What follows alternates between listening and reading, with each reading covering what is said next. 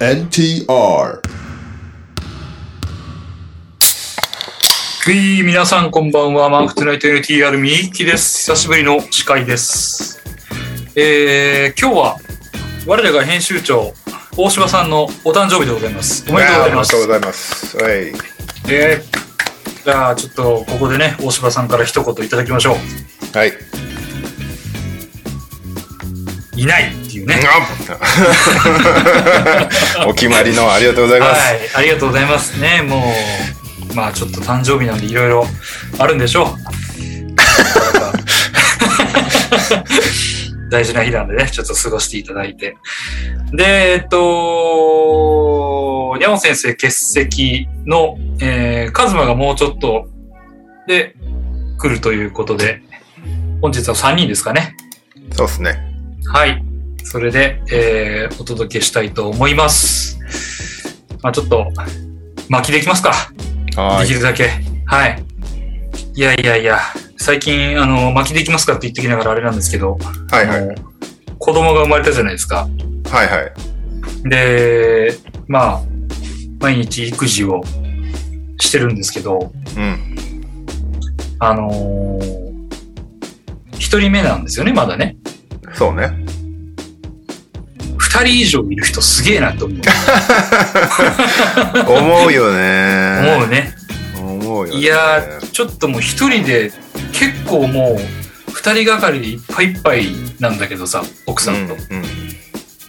あのーこれが単純に2倍ってなるって無理じゃねって思うんだけしかも短スパンで産んでる子人たちすごいなって思う。どうんうちはさ二人目が二人目五六歳離れてるから。ああはいはいはいそうそう。またちょっと状況違うじゃん。なんかある程度、うん、上の子も手伝ってくれるだろうみたいな、うんまあ、思いのほか手伝ってくれてないんだ けどでもすごいよね本当にいやーすごいと思うわちょ実っともう本当際ね離れとかで育ててる人たちマジ尊敬するわっていううか、んあと双子ね双子とかねそうや本当そう思う、いやもう無理でしょって思うんだよなんか なんかいろいろまあ、逆に一緒くたに育てちゃえば楽みたいな人も言うけどね本当かよってちょっと思うけどね、うんちょっとね、いや、まあ、あのー楽しいんですけど、楽しい半分大変っていうのがあり、うんうんなんか、まあ、特に今日なんかさっき、奥さんと話してたんですけど、あのー買い物にちょっと行った時に、街中であのー、4人連れたはいはいはい、お母さんがいたって言ってて、ちょっともう、あのー想像を絶する世界だったと思いますね。カオスだよね、絶対ね。うんもう確かに、どうしてんのかな。自分の時間とかも絶対無理だよね。ないでしょ、もう。ないよ本当ね。にだって、うん寝る時間も違うだろうしね。うん。落ち着いてると思ってたら、片方は絶対叫んでるだろうし。うん。すごいよな。だから俺、まあ友達に三つ子がいてさ、うん。なんか、ね、まあでも、アメリカにいる友達だから、全然、は大い変、はい大変さを見てはいないんだけど、なんかうもう、ん。すごそうだった。うん。 地元のテレビとかに取り上げられてた珍しい みたいな三つ子ってベビーカーどうすんの ?3 台かも。そうだよね3つ並んでるやつとか見たことないよねあの、2つはあるじゃん。あるあ双子る用あのやるつってあるある、あれもなんか幅すごいからこれどうすんだろうなとか思うんだけど、三つ子用って無理だよね。双子用1つと、普通の1つともするのかなうん、ねあとあれができないよねあのエルゴなんだ抱っこがさ抱っうん。親2人で2人じゃそうね。ん もう1人どうすんだってなるよね絶対あの、小前、とか抱っこ、おんぶ、腕みたいな。腕ビールの樽抱えるみたいな感じで。 3の上に人三人用の抱っこ紐とかあんのかないやー、マジで無理だろうなと思ってさ、ちょっと、なんか、いや、すごいなと、うん世の中の先輩パパ周り、皆さんはすごいなと。本当すごいと思う。はい。まあ、やっちゃえばきっとなんとかなるんだろうけど、そうなんだよね。そのまあなん、なんとかなるのが、そそうれでもすごそう。そしてそれ、いつなんとかなるんだっていうのがね。そう、 そうだよね。まあ、自分が解放される時間はまずないよね。ないよね。いやー、すごいよで、なんかあの、 友達の漫画家さん、宮川、宮川さんっていう、な。はいはいあはい。の、育児系の漫画描いてる人がいるんですけど、彼が昔言ってて確かにそうだなと、なんか漫画家なんかで書いてたのが、なんか子供生まれるまでは RPG に例えると自分の物語で、うんうん。子供が生まれると主人公は子供になるから自分はなんだろうロールプレイヤーになるっていうことを理解しないといけないっていう感あー、なるほど。じでだからどい要は「ドラクエ5」みたいな感じ途中かはいはいら はい主人公が下の台に切り替わるからうん。そっち中心の物語が進んでいく中の自分はバイプレイヤーみたいな立ち位置 をいかに受け入れられるかどうかが重要だっていうのがわかるわかるわかる。そうじゃないとねああ俺の時間があってなっちゃうとうんイライライライラしてくから、うん。いやー、なんかね、ほんと、あのー自分の時間ってなくなっていくねと思ってね。まあ、だから、まあ本当にあんだけ真面目に見てたピックアップゲームもなかなかちょっと今後見れなくなるかなって思うんですけど。ね、本当に見てるのかどうかをちょっと皆さんのご想像にお任せしますけど。というわけで、じゃあ、えーもうすぐカズマ来るけども、始めちゃいますかね。はいはい。えー、今週、あ、オープニングだ。ごめんなさい。ああ、そうだ った。自己紹介すらまだしてなかっオープニングですびっくりしました。コンまで言っちゃった。ちょっとオープニングです。はい。えー、オリミラです。オープニングへの投稿です。皆さんの眠いけど眠ってはいけない時に眠気覚ましにする対処法を教えてください。以上です。よろしくお願いします。た。でお前も、えーもう一つは、お世話になります、熊田と申します。先日プレーインが行われ、ブルックリンネッツは無事プレーオフに進むことができました。やはり一発勝負は緊張感がありますね。またクリッパーズを退けたベバリーの涙にはファンでなくともグッとくるものがありました。そこでお題ですが、最近 NBA で感動したシーンでお願いします。ちなみに私は18、19シーズンでファイナル出場を確信した際のラウリーの表情が忘れられません。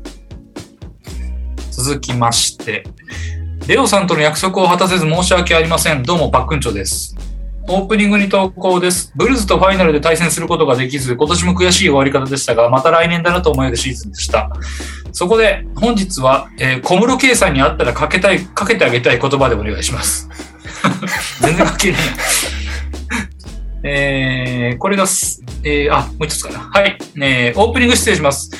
今年で高校3年生になりました、年久です。うん私が NTR を聞き始めたのが高1の初め、コロナの休校期間が長引いている最中だったので、あれからもう2年も経つのか、と時の流れの速さをしみじみと感じています。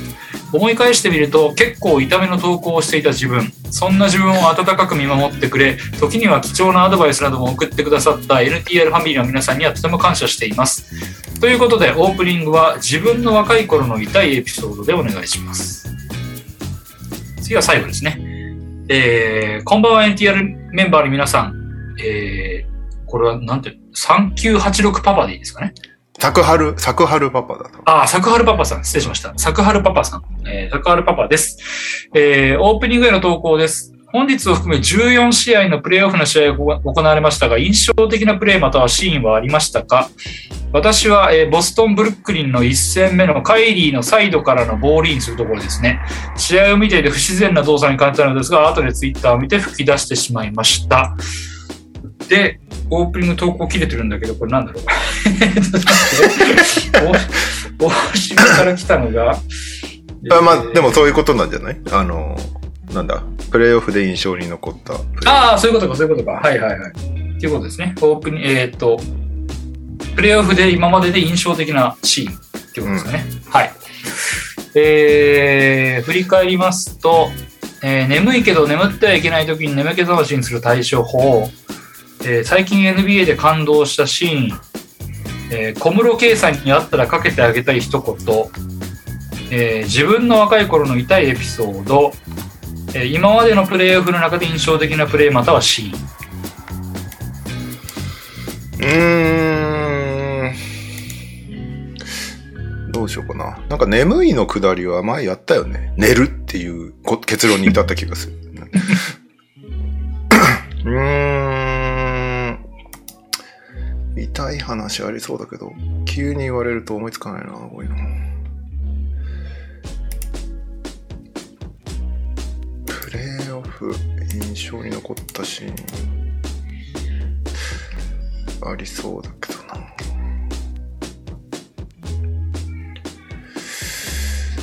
うーん。小室圭さんはないですかあ、そうか。小室圭さん、確か にな。学校一緒だしな。絶対あるな。あれですね。小室圭さんに、はいえっ、と、武蔵境のどこでいつも飲んでたか聞きたいです ね。結構限られるんだよ武蔵境って飲みに行ける場所がえでもなんか大体みんな安いとこばっか行くからさー、うん。なんかあのなんだ全部190円のお店みたいなのあるじゃんいはいはいはいはい。一級か一級とかあとはああれだなあの風月でお好み焼き食ってたか聞きたい なおばちゃん元気かなあるんですよその ICU 生ご ご用達なの。そうそう、IC 生私って、まあ、うちら、うちらだけなのかなわかんないけど、うちらがよく行ってたうん。お好み焼き屋さんがあって、まあ、おばちゃんがめっちゃいい人でさ、うーん。試作品とかを急に出してくるんだけど、なんか、え大して美味しくないんだけど、なんか、お好み焼き、ちょっと、あんこ入れてみたのよ。つって、あんこ、あんこかつって。ー、結構アバンギャルドな。結構年配のおばちゃんだったんだけど攻めるなこのおばちゃんと思いつつまだあんのかななさそうだなこの話を聞いてる限りそういう生活を送ってたのかなで当時から付き合ってたんでしょ眞子さまとっっていうことだよね。てことはあんまりそういうお店に行けないのかなボディーガードがこう一緒についてくんだよねきっとねまあでも二人で行かなければいけるんじゃない男友達とことこだったら。あ大勢で行きゃいいのかうん。サークルだし、まあ、あのー彼女を含めずにさ、うんうんうんい行くんだったら多分そういう店も全然行けるだろうし。はいはいはいうん。なんか眞子さまが入学された時はうん。まだなんか仕事で俺ちょいちょい ICU のあのウェブ系の仕事やってたりした時期があはいって、はいはい。結構行ってたのよおうであ愛はしなかったんだけど入学したんだって聞いた時に、あのうんメールボックメールボックス見に行ったね校舎 のなんかはいはいはいはい。でちゃんとあの「マコ秋篠宮」って書いてあったへえー、そっか秋篠宮になるのか名字がと思ってそう。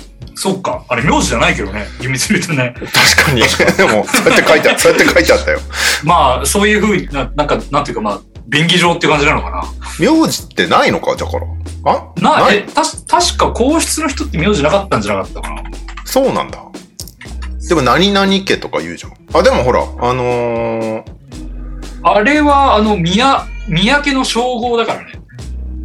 あの、うん。あで、ーあの、あの人たち戸籍がないから、なるほどね。うん。ということは多分、姓もないんじゃないかなっていう。でも、あのー皇族をさ、うん。辞めた家族とかいるじゃん。はいはいはいは竹、武田家とかそうなんだけどい。はい。武田家、俺個人的に仲良くて。うん。あ、そうなんだ。そうそう。 兄弟がちょうどうちの兄弟と同じ、あの、年齢で、どっちも友達っていう。へえ。で、そこは名字、普通に武田だったな。ああ、まあ、だからそのまうんまそれを引き継いでいくのか。だから。うん。まあなんか、その辺が、あれなんだよね、あの、離脱したらどうこうみたいな話になってくんだろうけど。うん。うん。へえ。えーまあでもね、ういん。い今は小室さんなわけですからね。そうですね。はい。はい。 なんで、 えーどこで飲んでたか知りたいです。教えてください。大西レオです。イェーイ。ななんかその、学校、お得意の場所ってあるよね。うん、当然ね。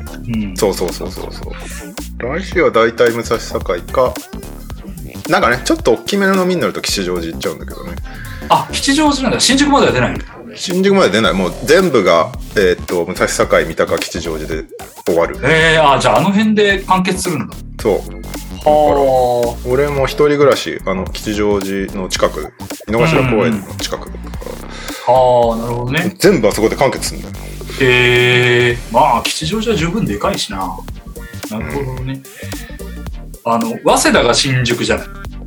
ああそうかそううか、ん。早稲田生とい、早稲田生って馬場で吐いてるイメージがある、馬場で吐いてるか、駒劇前で、あのーはっちゃけてるかみたいなイメージだったんだけど、は早い稲田はっていはいで、慶応は渋谷なんですよ、基本あ渋谷なああそっあかの三田東急でと三田と日吉の真ん中そうらそう辺になそうるかそらうってことそかう。で、まあ、大体遊ぶやつは1、2年のあの日吉とか八神とか、あの辺の連中が多いので、東横線で1本で行けるから新宿で飲んで、まあ、大体行くのが、あの、丸級の前に、今でもあるのかな、あの、あったビルの中にある王将っていう飲み屋なんですけど、はいはいはいはい、あの、2500円飲み放題っていう、信じられない安さの、あの、王将サワーっていうこの世のものとは思えないぐらいまずい飲み物があったんですけど、 まあそれを飲んでみんなで吐くっていう、まあ、やっていて、あの、居酒屋でよく出てくるあの、ピンク色のよくわからないあの、か、口にやたら張り付くせんべいみたいなやつが、お世話してるんですよ、飲み放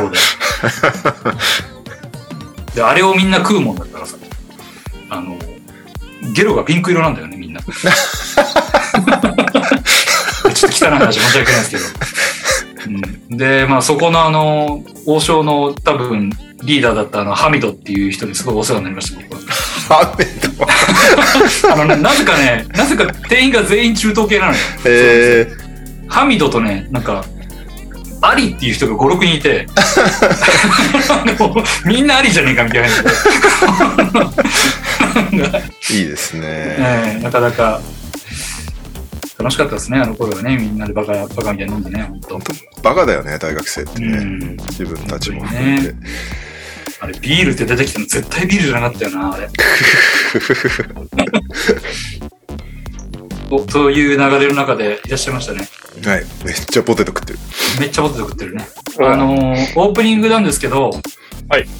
えー小室圭さんに会ったらかけてあげたい一言でお願いします。いや、めちゃめちゃ難しいじゃないですか。 あー、はい。今日チキンタツタ発売だよってあげたいですね。確かにね、向こうは違うだろうからね。あ向こうないからね、あ、そうか、ないのか。ないない そりゃそうか。立つただもんな。そりゃそう照り照り焼きすらないからねえ、照り焼きないの俺にいた時はなかったよへえ。え、ビッビッグマックは当然あるでしょビッグマックそれではあるあるえっと、ハンバーガー、チーズバーガー、ベーコングレタリス。グリルチキンバーガーみたいなのあります。あそうだねチキン系はなんかやたら充実してるグねリルチキンバーガーめっちゃうまいですよ。僕大好きですよ。あ、食ったことないよ、それ。へえ。フィレオフィッシュあるのあるあるあるあるああるんだ。へはい、すいません。遅くなりました。カズマです。よろしくお願いします。え。イェーイ。カズマとお揃いだな俺今あ、本当ですか日 NTR パーカーなんかちょうど家でやっぱ気がついですね。フラフラするときも気がついですし。高いよね、それ。結構。あったかいです。高い、ねというわけで、じゃあ、この3人ですかね、今日は。はいお届けいたします。えー、じゃあ行きましょう。今週のニュース。イエイエーイはいいよいよねこの時期がやってきましたということで当然一発目のニュースは、えー佐々木朗希あわや2試合連続完全試合ということで、え先週ねききっと語りたかったであろう右さんがいなかったの で思う存分気持ちを ぶつけていただいてからプレーオフ入りたいと思いますそうですね。いや、あのー、正勝くんが出てくれたじゃないですか。はい助かりましたあのー、実はちょっとその後、正勝くんと飲みまして、私。うんうんうんうん。ーイ。あのー、ちょっと我が家に遊びに来てくれたんですよ。はいはいはいはいで、まあちょっとそこで、あの、ひとしきり喋って、ちょっと割と満足したんで、あの、いいかな っていう。あと思ったら簡単に簡単に言うと何がすごいんですかあの人。佐僕々木全然の思っ何てなくて。何がすごいかはい。あの、全部がすごいですね。あの、で今、今成し遂げてることは何がすごいですか今成し遂げてることは、あのー長いプロ野球の歴史において誰もやったことがないぐらいの凄さ。ああ、じゃあ、チェンバレン見てるようなもんですかまあまあまあ、な無双感で言うとそれぐらいに近いねそう。あのーへえ。完全試合っていうのがそもそも人数がそんなにいない上に、あの若さでやっちゃうっていうのがすごいのと、うん。あとあの、ボール見てると、映像だけでもやばさがわかるっていう、うん本当に、あの、うんなんか、とんでもねえの出てきたなっていう印象、本当そういうレベルなんですね。うん。だから、なんつったらいいのかな。あの、NBA で例えるなら、まあ、例えとして適切かどうかわかんないけど、まあ、あの、立場で言うとカニンガムなわけですよ。ああ、はいはそういねは。うん。うん。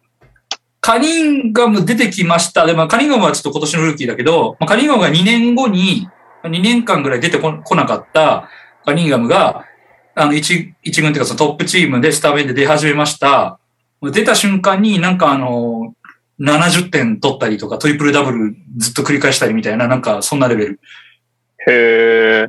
なんかもうちょっと、こいつ頭おかしいんじゃないかってぐらいの活躍をしてるっていう感じ。へえ。でそれになんか。か、あのーだから、なんつったらいいのかな。まあ、相手がチームがオリックスで、昨年のチャンピオンチームだったから、バックスなのか ?NB で言うと。うん。あだから、そのカニンガムにヤニスがチンチンにされてるっていう感じ。要は。へえ。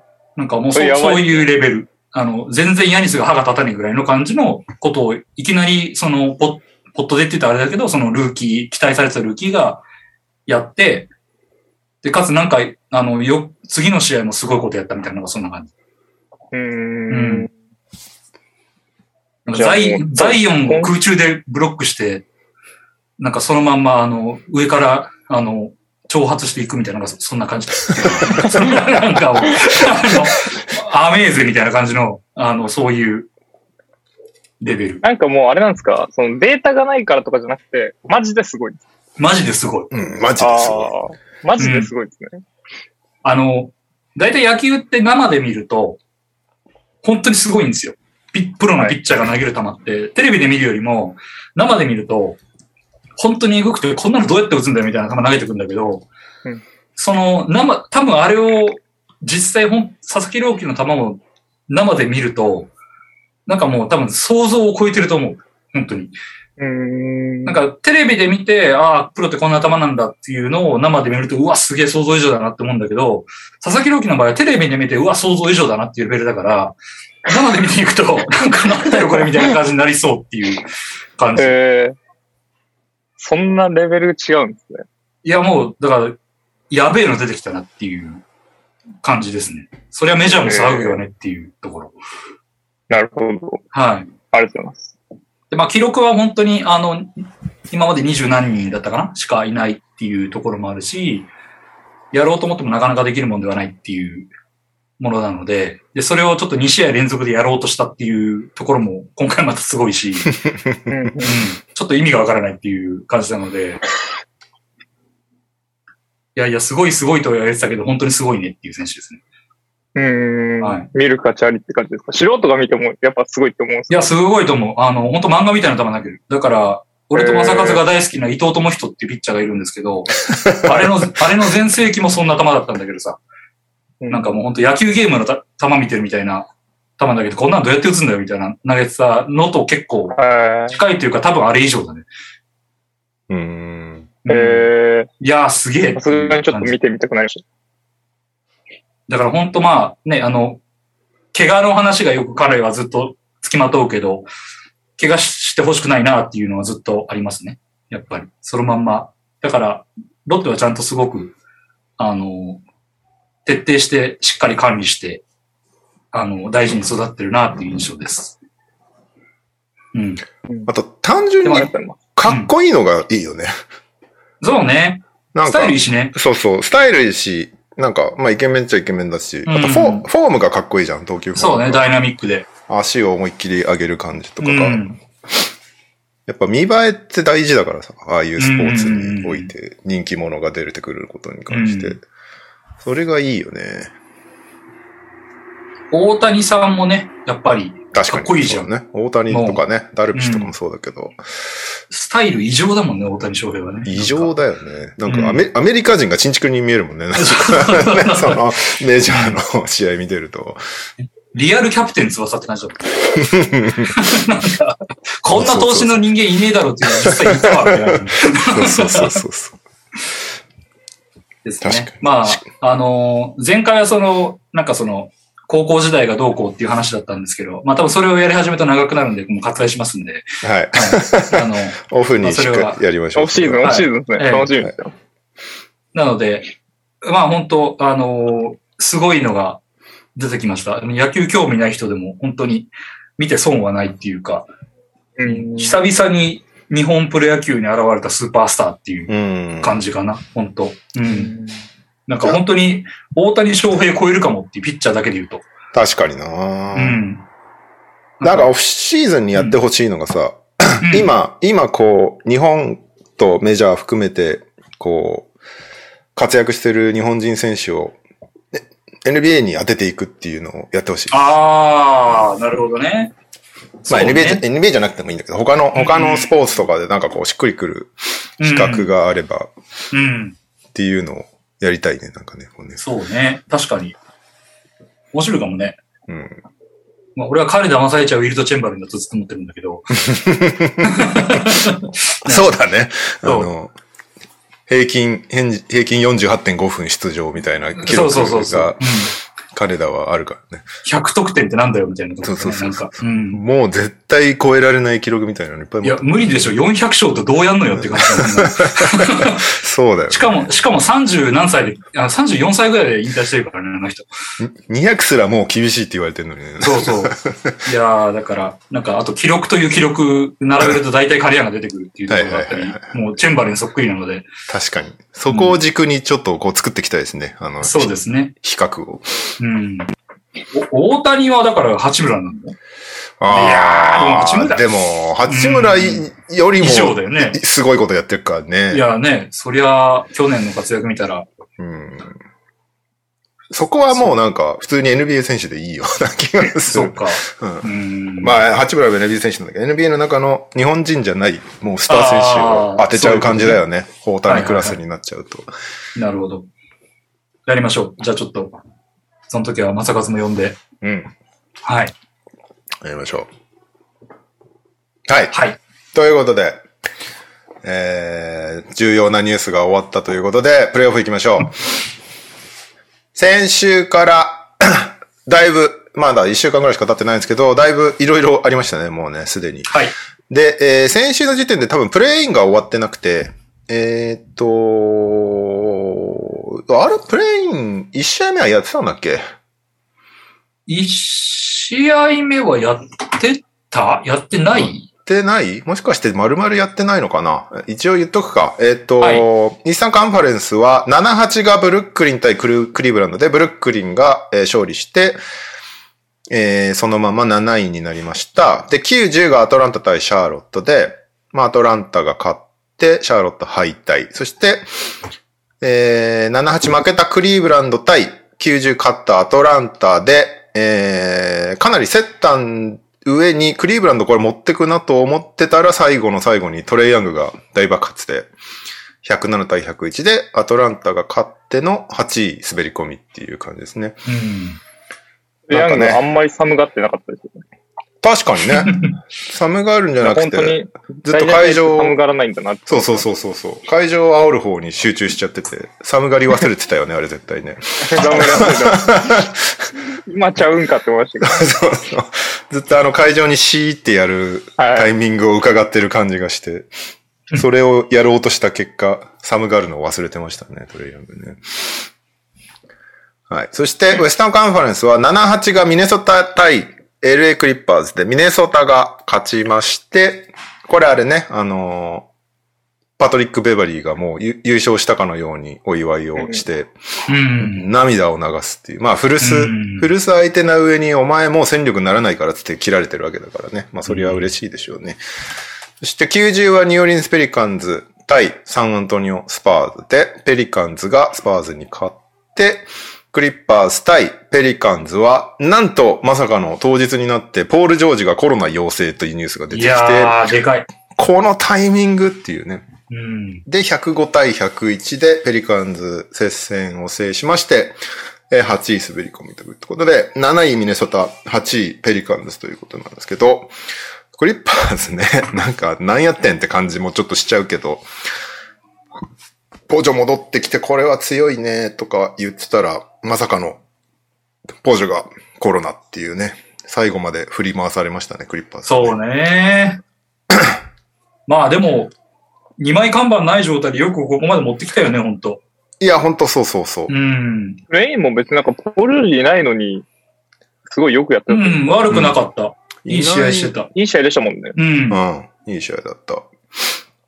なんで、クリッパーズはやっぱ、すごかったよね。な、なんか、どっちも、負けちゃったチーム、どっちも、今シーズンすごい予想外に頑張ってたというか、うんクリッパーズもキャバリアーズも。だから、キャブスとか負けちゃったし、シーズン序盤はね、それこそホームコートアドバンテージ取れんじゃないかぐらいの逆進を見せていただけに、がっかりしてるファンも多いかもしれないけど、今シーズンは、えー、良かったでいいと思うんだよね、キャブいスに関や、しては。よかったでしょう。うん。もう大成功だったでいいと思うんだようね。ん。モーブリーもめちゃめちゃものになったしね。そうね。だって、セックスの途中でいなくなっちゃったわけだよね。そうそうそうそう。うんだからアーランドなんかね、もうオールスター級の選手になったわけだし、うん。めちゃめちゃクリーブランドは未来が明るいでいいと思ううん。から、そこまでね、まあ、もしかしたら全然がっかりしてないのかもしれないけど、うん。まあ期待感がね、あっただけに、その、それに対する反動みたいのはあるかもしれないけど、うん。基本的には成功でいいんじゃないかな、キャベツは。クリッパーズもね、いない割にすげえ良かったから、こうんこに、ここに河合とポジョ来年戻ってくんのかっていうと結構怖さしかないっていう感じはするからね。うん良さそうな気はしますけどね。はい。ということで、えっ、と、プレイオフが今開始されていまして、片っ端からいきますか。えっ、と、三イーストの36のミルウォーキーシカゴはピックアップシリーズなので、後でやります。これはミルウォーキーが今1勝0敗って、まだ1試合しかやってないんで、大して喋ることないですけど、まずは、左上から行くと、サンズ対ペリカンズが、今日試合まさにあって2試合目。えーペリカンズが勝って、1勝1敗っていうね。これ下手したら、サンズスイープしてもおかしくないみたいなシリーズだったけど、ペリカンズ、よく1勝もぎ取ったなって感じだよね。また、ブッカーがね、途中で、前半今日31点も取ってて、もう様子おかしいなこいつと思ってたら、第3クォーター、右ハムストリング負傷で退場といいうやことで。ークリポじゃなくてブッカーだったねえか。 まさかのっていうね。クリポより先にブッカーが、しかもうんハムストリングっていう、これ、ね長引かないと、そうそうそうそう。長引かないといいけどね。どうなんえ。いだろうなやーね。しかし、クリス・ポールのススコット・フォスター連敗記録をまた伸びましたね。ねえ、な、なんだっけ ?14 連敗とかだっけ14連敗。すごいよね。 うんいやー。これポスターは、本当すごいですよね。ちゃんと負けないのってすごいなって思います。うんポスターが負けてないじゃないうんうんうん。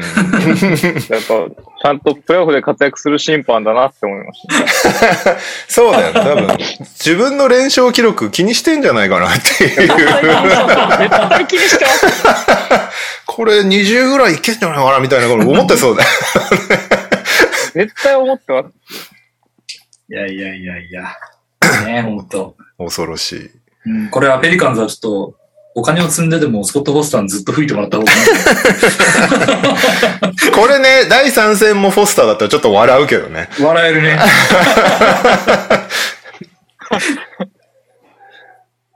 まあまあまあ。まあでもね、ペリカンズはその、まあね、CJ もいいし、イングラムがね、めちゃめちゃ今活躍してるっていうのがいいっすよね。いや、まあ単にペリカンズも強いっすよ。やっぱ強い。強い。うん、いいチー今ム。年は、今年は本当に雰囲気が良くて、うんまあ先週ね、散々正勝が褒めてたんでいいと思うけど、うんでもなんか思いのほかいいシリーズになりそうなんで、あ、そっか、これ、うんプレイオフ予想も後でみんなのおさらいしとかないとだね。はい。俺はもう半分ぐらい無効になっちゃったけど、寝てた から。僕も間に合わなかった。はい。あーじゃあ、せっかくだから、一個ずつ言っていくか、この、倒しながら。はい。えっと、いないしばちゃんが、えーっと、フェニックス・ペリカンズは4対1フェニックスだから、まだ、まだ大丈夫ですね。うん。そして、にゃお。にゃおにゃおにゃおにゃおにゃお。にゃお。えー、4-1フェニックスだ。だから2人とも一緒か。んで、ちょっと待ってね、ここにコピペしとかな。で、お二人もちょっと先言っといてもらっていいですか。フェニックス・ペリカンズ。僕、僕も4-1でサンズです。はい。俺もなんかそんなだった気がする。どうだっけ下手したら全員同じっていう可能性もある ?41 フェニックスですね。同じですね。 お、これは俺おー俺へのプレッシャーが。ちょっと待ってね。えー、大芝。俺は、俺はこれ向こうなんだっけなどうだっけなまあ一旦いいんじゃないですか。 ?4-1 フェニックスです。おーあ、 これ唯一ウエストで俺まだ大丈夫なやつだ。おうこれ初日になかった試合なんで。はい。ということで、全員41か。これは、じゃあ、これはあんまり我々としては割れても大丈夫ってやつですね。うん。てかもう外れたらもう全員外れってことか。はい。で、続きまして、えー、ウエストからやっちゃうか。2位、7位、メンフィス対ミネソタ。うん。ここれはね、しょ、あの、これもメンフィスが勝つだろうみたいな予想が多いと思う中、初戦いきなりメンフィス負けちゃって。で、今日、えー、なんかもうチーム史上最高点差みたいなので、 プレイオフね、えー、勝利して1勝1敗という感じになっています。そうですか、これは。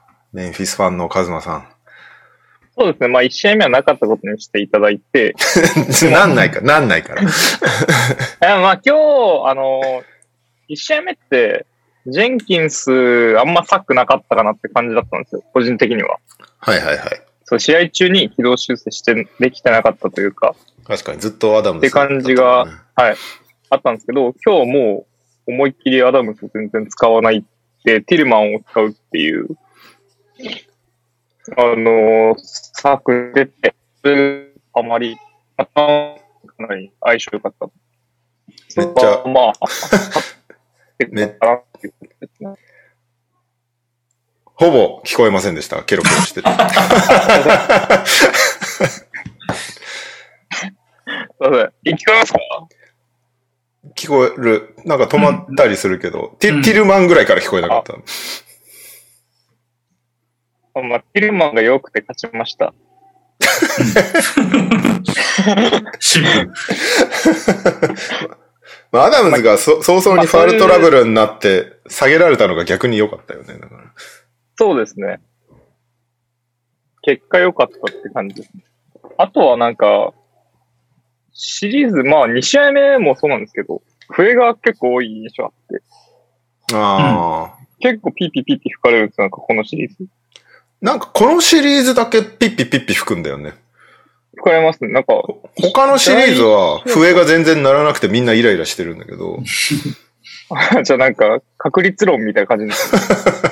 このシリーズだけだって1試合収束し、 1試合目もらうと20本ぐらいフリースロー打ってたもんね。だってね。そうですね、50何回笛鳴ったみたいな感じだったと思いますよ確か。なんなんだろうな。寄せてんのかな。ここで帳尻合わせてるんじゃないやめてほしいよね、選手からして。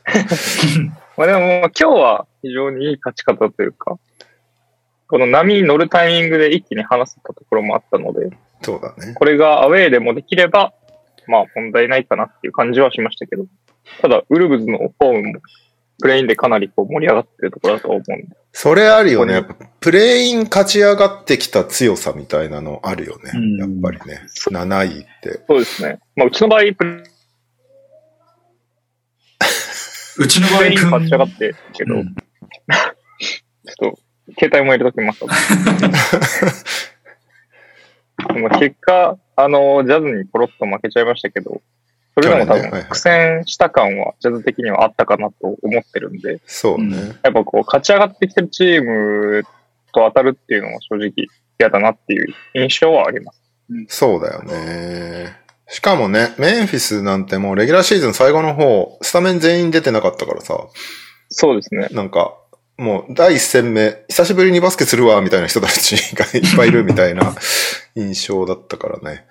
でもファン的にも久しぶりにみんなが動いてるのを見るんじゃないはいはいはいはいはい。なんか、モラント、ベイン、ブルックス、トリプル J、アダムスが揃って出るのって何回見たっけなレベルだと思うんですよそうだよね。結構、なんか、まばらに怪我してたもんね。はい。ウォリアーズみたいな感じで。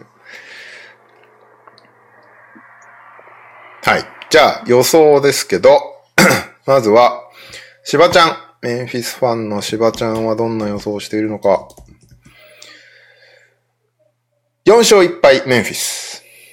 うん。なんで、ままだだ大丈夫ですね。にゃおさん。おおセルって予想してますね。4勝3敗メンフィス。うん。えー、僕は、無効ですが、4勝2敗メンフィス。どうでしょこれは同じ4勝2敗メンフィスですね。うお、僕は無効かつ4ピリで多分もう負けるみたいな決まった、決まってくるぐらいの時に予想したんですけど、うん。 4-0でグリズリーズ。もう前日から用意しちゃってたんで、そのまま投稿したんですけど、偉い。絶対スイープすると思ってたら負けちゃいました。じゃあ、カズマはもうこれ、あ、まあ、僕もうピタダメですねピタリはないってだけど。あ、でもあれはか。いもうどピタリどっはちにしろ無効なのか。もうそうそう。もうただ勝ってほしいファンな人になっちゃいました。まあでもこれ、もし、もしリスナーも全員メンフィス予想してて、ミネソトが勝てば向こうもクソも関係ないってことになるから、もしかしてこれはミ,、そうミネソタを応援した方がいいのかなこれ。うん。いやいやそんなの別にどうでもいいです。そんな予想クイズどうでもいいですよ、それは。はい。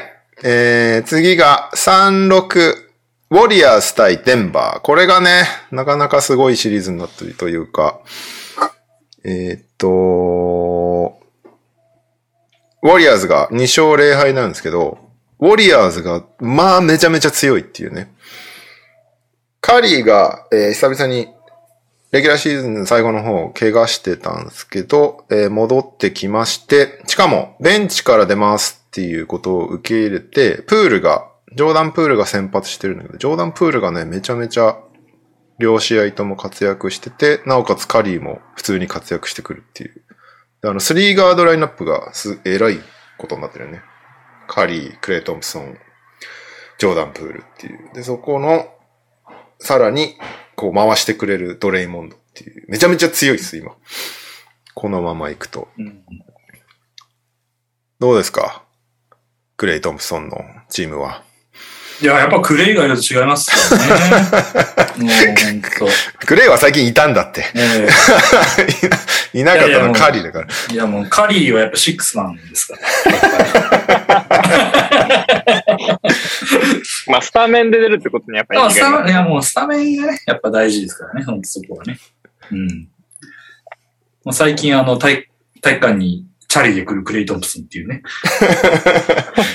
チャチャリで来たってやチつ。ャリで来たっていう、ね、もうあの辺からいいですね、颯爽とする感じが。なかな かまあでもなんか、あれや、あれだね、あの、ぶっちゃけまあ、個人的にはその、クレイとカリーとドレイモンドで、その3人がまあすごいのはもう重々承知で分かってたんだけど、まあいいいい加減年も取ってきたし、クレイも怪我しちゃったし、すうんどうなんだろうなっていう思いはあったんだけど、蓋開けてみたら、まあ、ジョーダン・プールのすごい活躍もあったけど、まあ、やっぱこのチーム強えなっていうね。印象が あるね。なんか。ねしかもなんか、うんクレイ、カリー、ドレイモンド3人揃うと最強だよねとか言言われてたとこに、ジョーダン・プールがクソほど活躍しててさ、なんだこのチームって感じだよね、やっぱ。そう。下を育てながら戦ってたのが偉いよね、やっぱりウォリアーズは。うん。ずっと思うけど。あの、最強時代も言うてもデュラントがいたからだろうっていうのはちょっと個人的にあったんですよ。はいはいはいはい。うん。やっぱデュラントもちょっとね、おかしいレベルですごかったし、うん。その3人プラスデュラントだから、まあそれは強いよねっていう感じだったから、デュラント抜けてからやっぱしばらく全然だったじゃないまあ怪我もあったし。でそこになんか、まあ、だから、ちょっと厳しいのかなと思ってたんだけど、そのなんかデュラント代わりがまた出てきたっていうのがあるから、うん。うん、まあまたちょっとデュラントとはまたタイプが違うけど、でもなかなかね、その、どんどんアップデートしていく感じが、まあ、やっぱすごいなっていう。いや、本当、うん。こんなうまくいくチームあるんだっていうぐらい。ねえ、そうそうなん本か当、うん。なやんかっぱ、 KD の前とかは、こう、イグダラ引っ張ってきて、バランス良くなってみたいなのあったと思うんですけど、今のチームの、まあもちろん、移籍してきた人たちいますけど、それでも主力というか勝負決めに来るときって、替え抜きのメンバーだけで戦ってると思うんで、うん。そこが、まあすごいなっていうところがありますね。うん。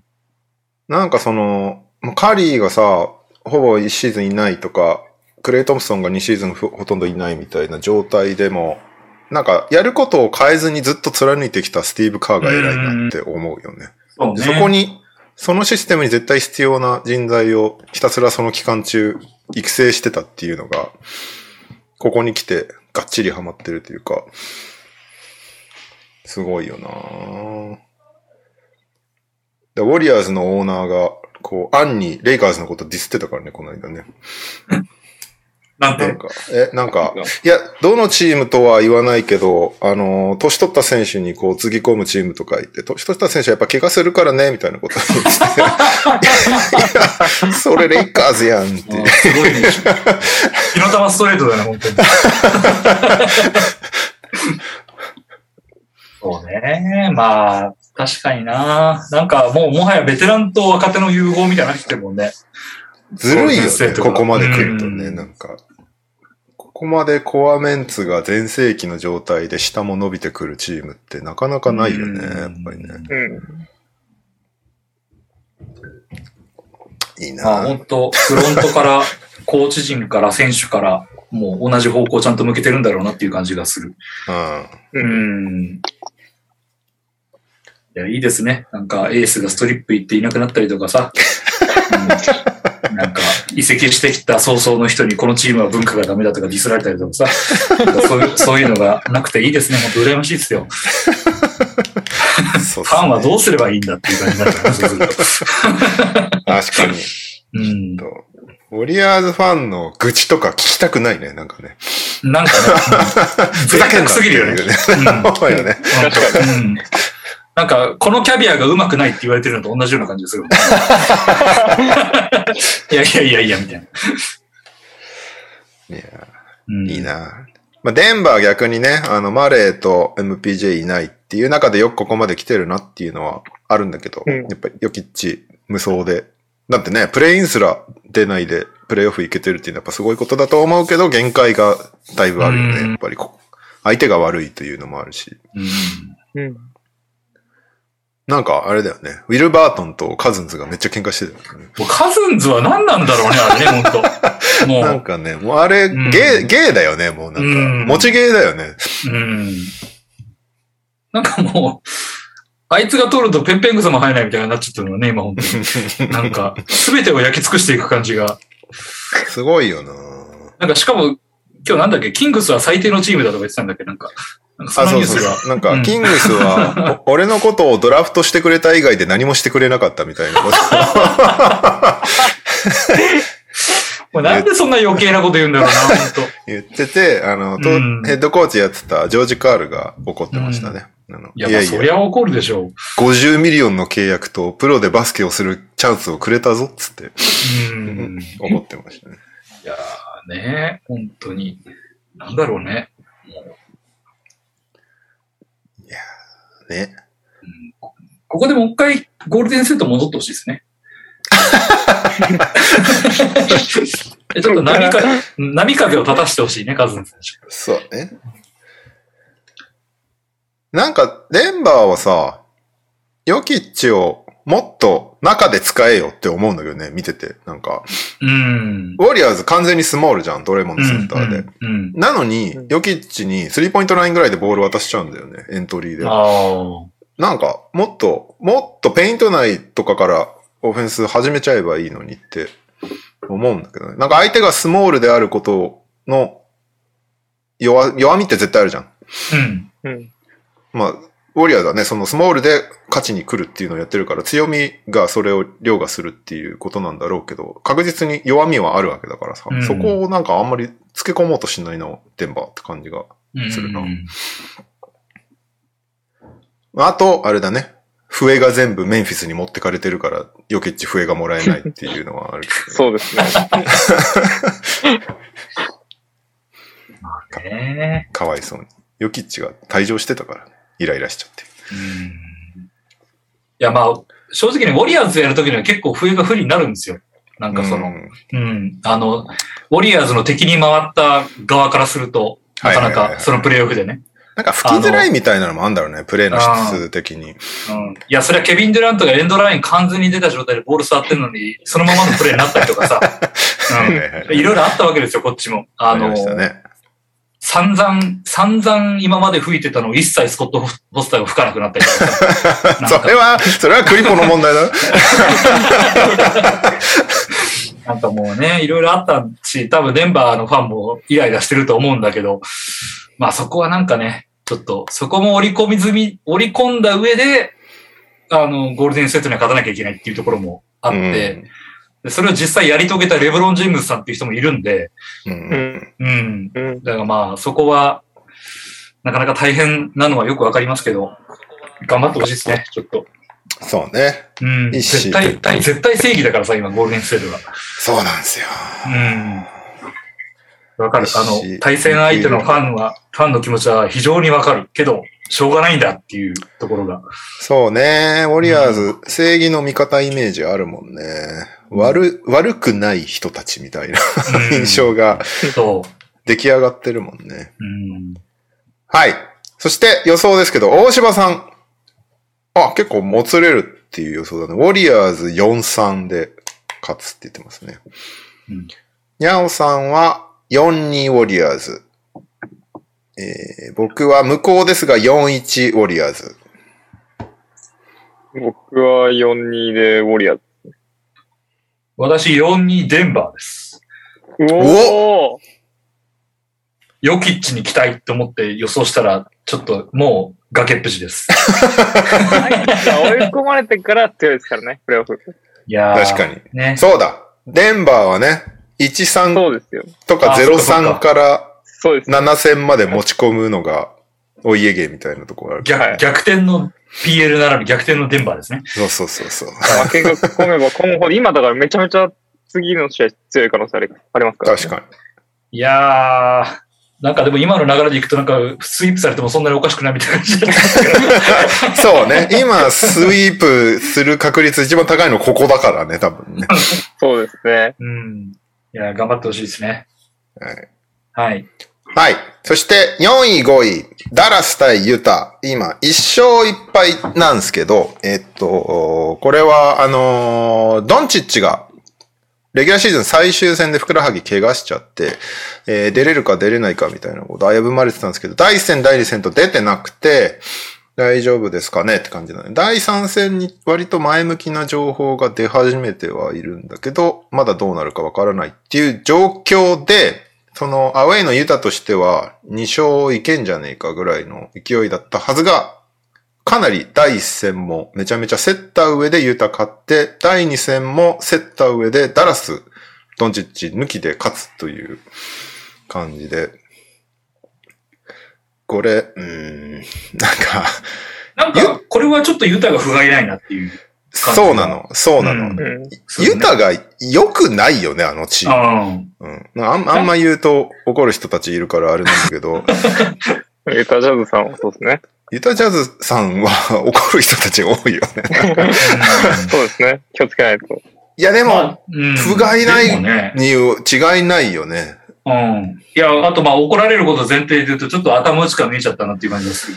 なんか、あー限界をちょっと感じるうよねん。この体勢のもう、ちょっと、下り坂感を感じるような流れになってるなっていう、どあの、ドラマミッチェルはもちろんいいんだけど、うん。まあその他のメンバーがどうなるか、イングルスがいなくなったっていうところもあるのかもしれないけど、ねえ、どうなんだろうなっていう。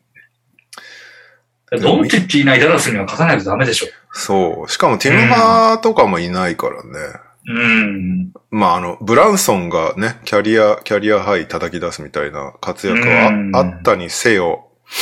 だって、ユタこの体勢で何年やってんのよって話じゃん、本 当なんか、もなそんうかだね。う、うん、片やずっと同じ体勢でやってるゴールデンセットが息吹き返したというか、またね、全、全盛期並みの強さになってるのに、確かに。う。うんん、同じような状況で、ずっと同じメンバーでやってきたユタが、これはちょっとよろしくないんじゃないですかっていう感じがするけどな。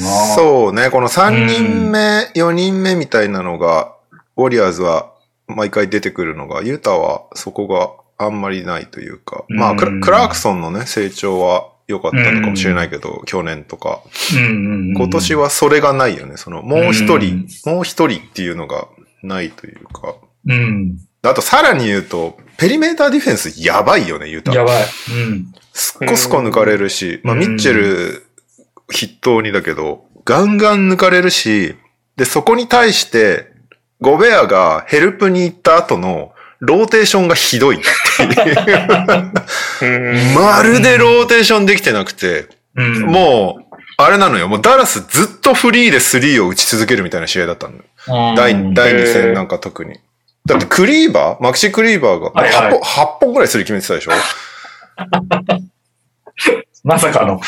クリーバーだって、あれだよ、あの、オールスター以降のスリーポイント成功率19%だったんだよ。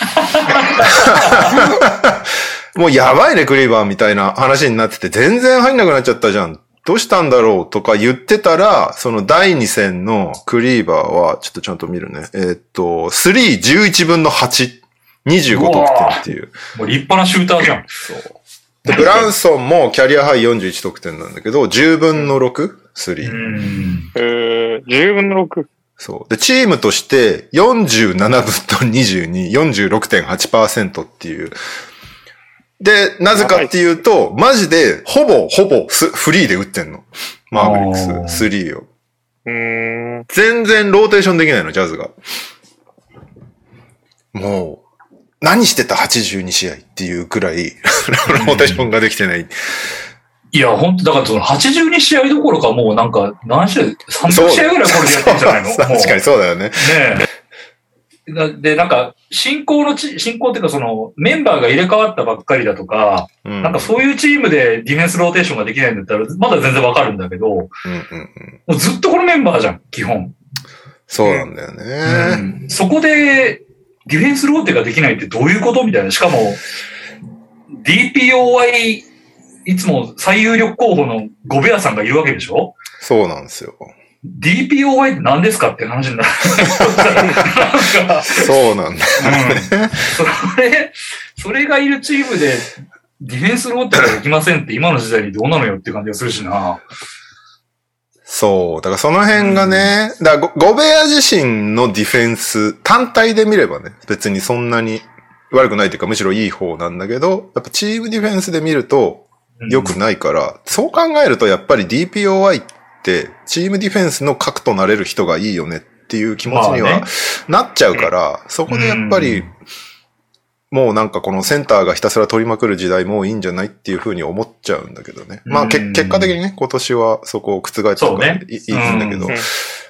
そうね。まあ、イングルス一人抜けたから、チームディフェンスが崩れるとも思いにくいしね。いや、でなんもだろうそ、そこはそんなに関係ない気がするんだよね。まあなんかシステムを理解してる選手とかあったのは間違いないと思うけど。ううん。ん。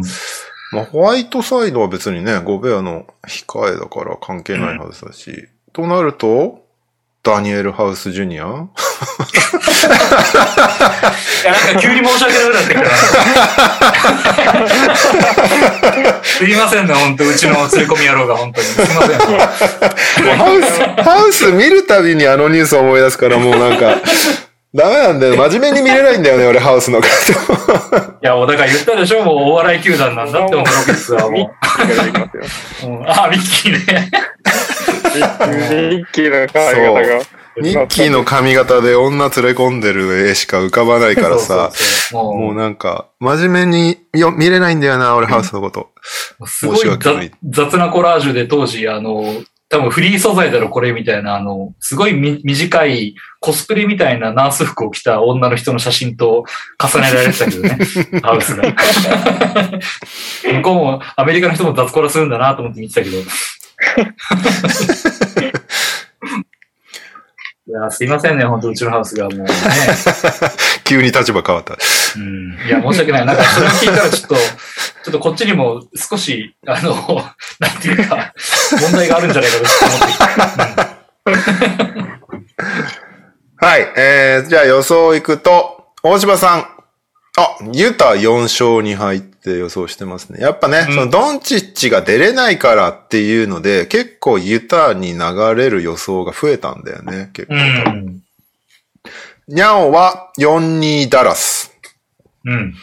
僕は、そう、俺これもつれると思ったんだよな。4-3ダラス。うん。うん。まあでもまだもつれる可能性あんのか。1、2戦全と。然あるんじゃない接戦は接戦だったもんね。だから一勝一敗だから全然ありえんのか。はい。お二人どうでしょう私は43ダラスです。あ、一緒だ。おーはい。僕はこれ無効なんですけど、4-2でジャズで。うん。ああ、しばちゃんと一緒か。ね。じゃあ、俺と右くんが一緒、しばちゃんと、えー、カズマが一緒って感じか。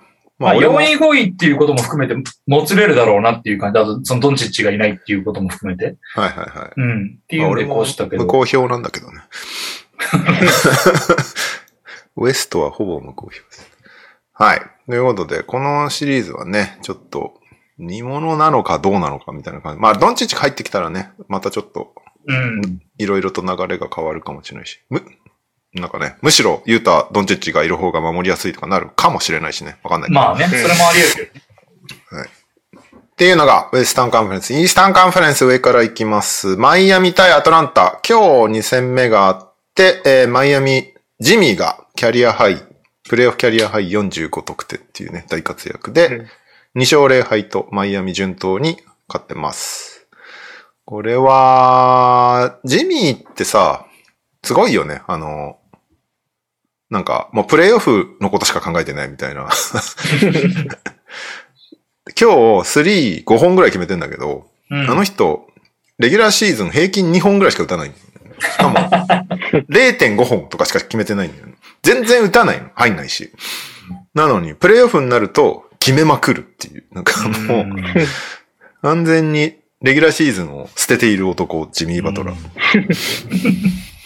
まあ、結果いい方向になってるからいいですよね。そう。んなんかね、あんなになんか、きょあの、シーズン終盤、喧嘩とかしちゃってさ、ベンチで、うん。ススポット、ジミーが、あ、大丈夫、大丈夫みたいな感じだったけど、めちゃめちゃ万全に仕上がってるマイアミヒートっていうね。ずるいよね。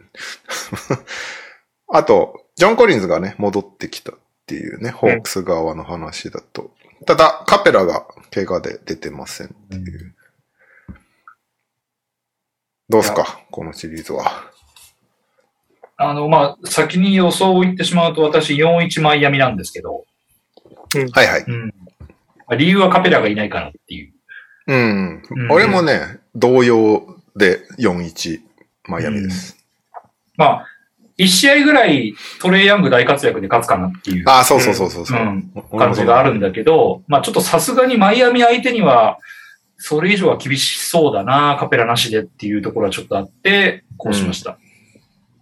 その結果、まあなんか、割と予想通りというか、まあなんか、個人的には順当な結果になってるなっていうはいはいはいはい。印象ですね。うんはい。僕は、マイアミが4-2で勝つと思ってたんですけど、これまあトレイアングル1試合爆発するっていうのが、多分得点で爆発する人、アシストがめちゃめちゃ冴える日がにあるかなと思って、2個、ホークスがまくると思ってました。ただなんかう、ん個人的には、 あのウォリアーズ、ナゲッツと同じぐらいのレベルで、あの、ヒートがスイープしてもおかしくないんじゃないかなって、そうね。そんな雰囲気になって開きた、けてみたらですけど、だ俺そんなも、感じになってるんで、俺もトレイヤング爆発と、あの、ヒートが1試合ぐらいベンチで喧嘩するのにかけてたんだけ ど、なんか その雰囲気もなさそうだから、うん下手したらスイープありえますね。うん大柴さんは、えー、4-1マイアミ、うニんャオが4-2、4-2マイアミ。うん。うん。まあ、マイアミ予想だろうね、ここはね。そうまあね。そうっすね。うん。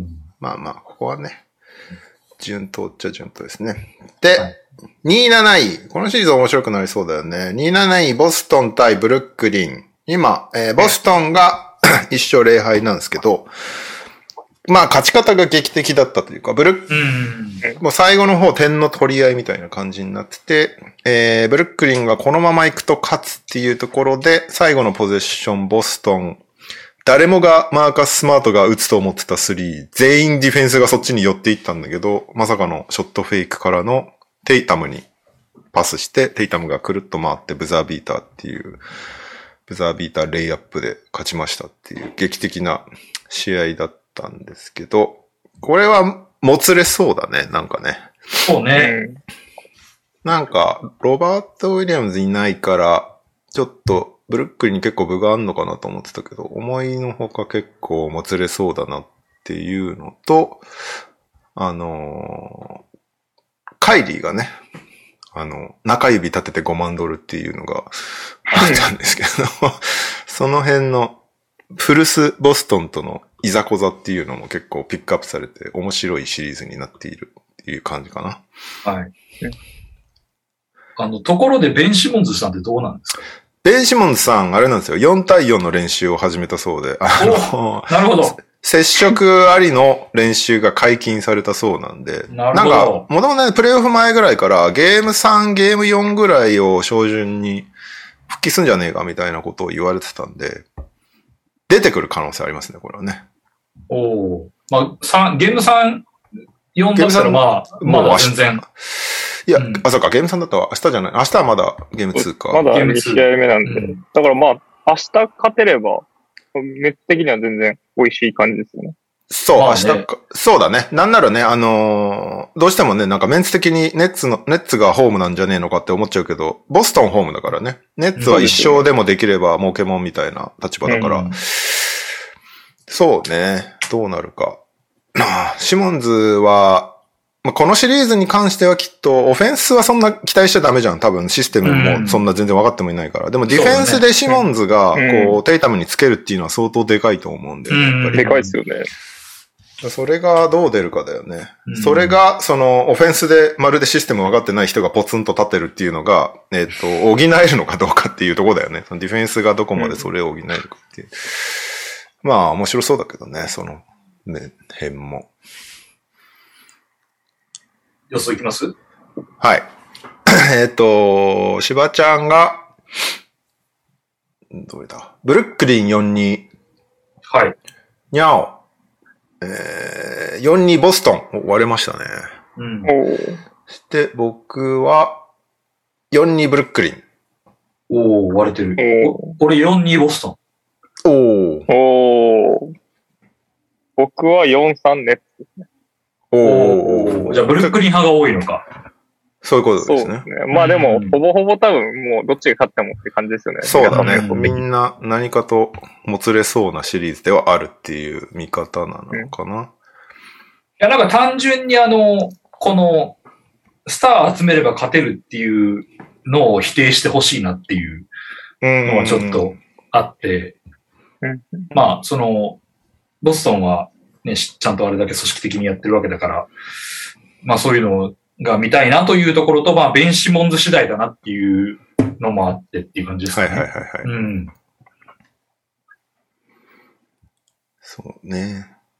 なんかか、カイリーがさ、その、中指立てて5万ドルってやつ、あの、もうボストンファンからすごかったんだよ、ヤジが。まあね、だっカイリーにて対、して。うん。まあね、あの、背景を喋ると、カイリーはボストンにいた頃に、俺はもうここで引退するぜぐらいの、話をずっとね、 してたからね。いや、永久欠番とかされちゃって、みたいな話をしてたと思ったら、すぐいなくなるっていうのもあった上で、その復帰、じゃねえや、あの、外戦試合とかで、あの、センターロゴのね、あの、キャラクターを、そうそう、おじさんをね、足で踏みつけるみたいな。うんまあみんな踏みつけんだけどね、コート上にあるから。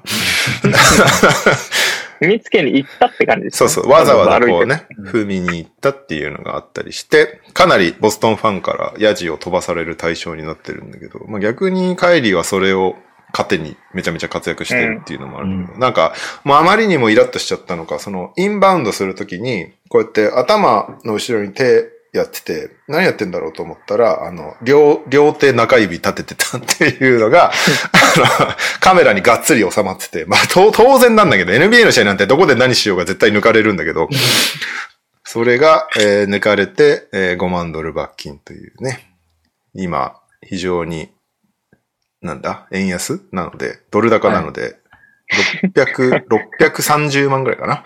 なるほど。円にすると。それ、カイリーの財布で言うと600円ぐらいの感じなのかね。感覚的にそうなんですよそうね。すげえなまあでも、いろいろ因縁があって、面白いですね、このシリーズは。うん。なんか KD もボストン行くみたいな話って前なかったでしたっけどんなのあったっけ結構昔ですけど。僕なんかあった気がするんですよね。 ?KD ボストン。え、本人が言ってたってこといや、なんかニュースみたいな報道出てた気がしてて、あ全然えそんなに大事じゃないんであれなんですけど、あった気がしたんですよね。だからまあまあまあ、楽しみではありますね。このこのシリーズも、シリーズーそうね。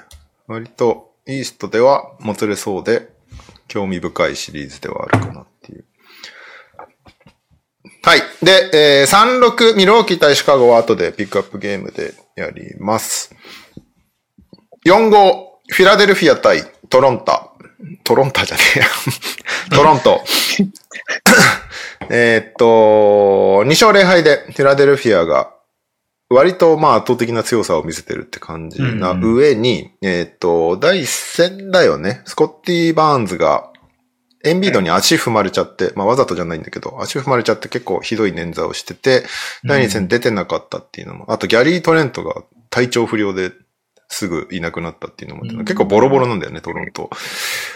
の中で割と圧倒的な展開になっちゃってますけど、一応4号ということでね、もつれてもおかしくないようなシリーズではあるんだけど、まあエンビードがすごいのと、まあハーデンも別にそんなにレギュラーシーズンのあの調子悪い感じではないのと、って感じかな。あ、ペースがめちゃめちゃ速いんだよね、なんか、プレイオフのフィラデルフィア。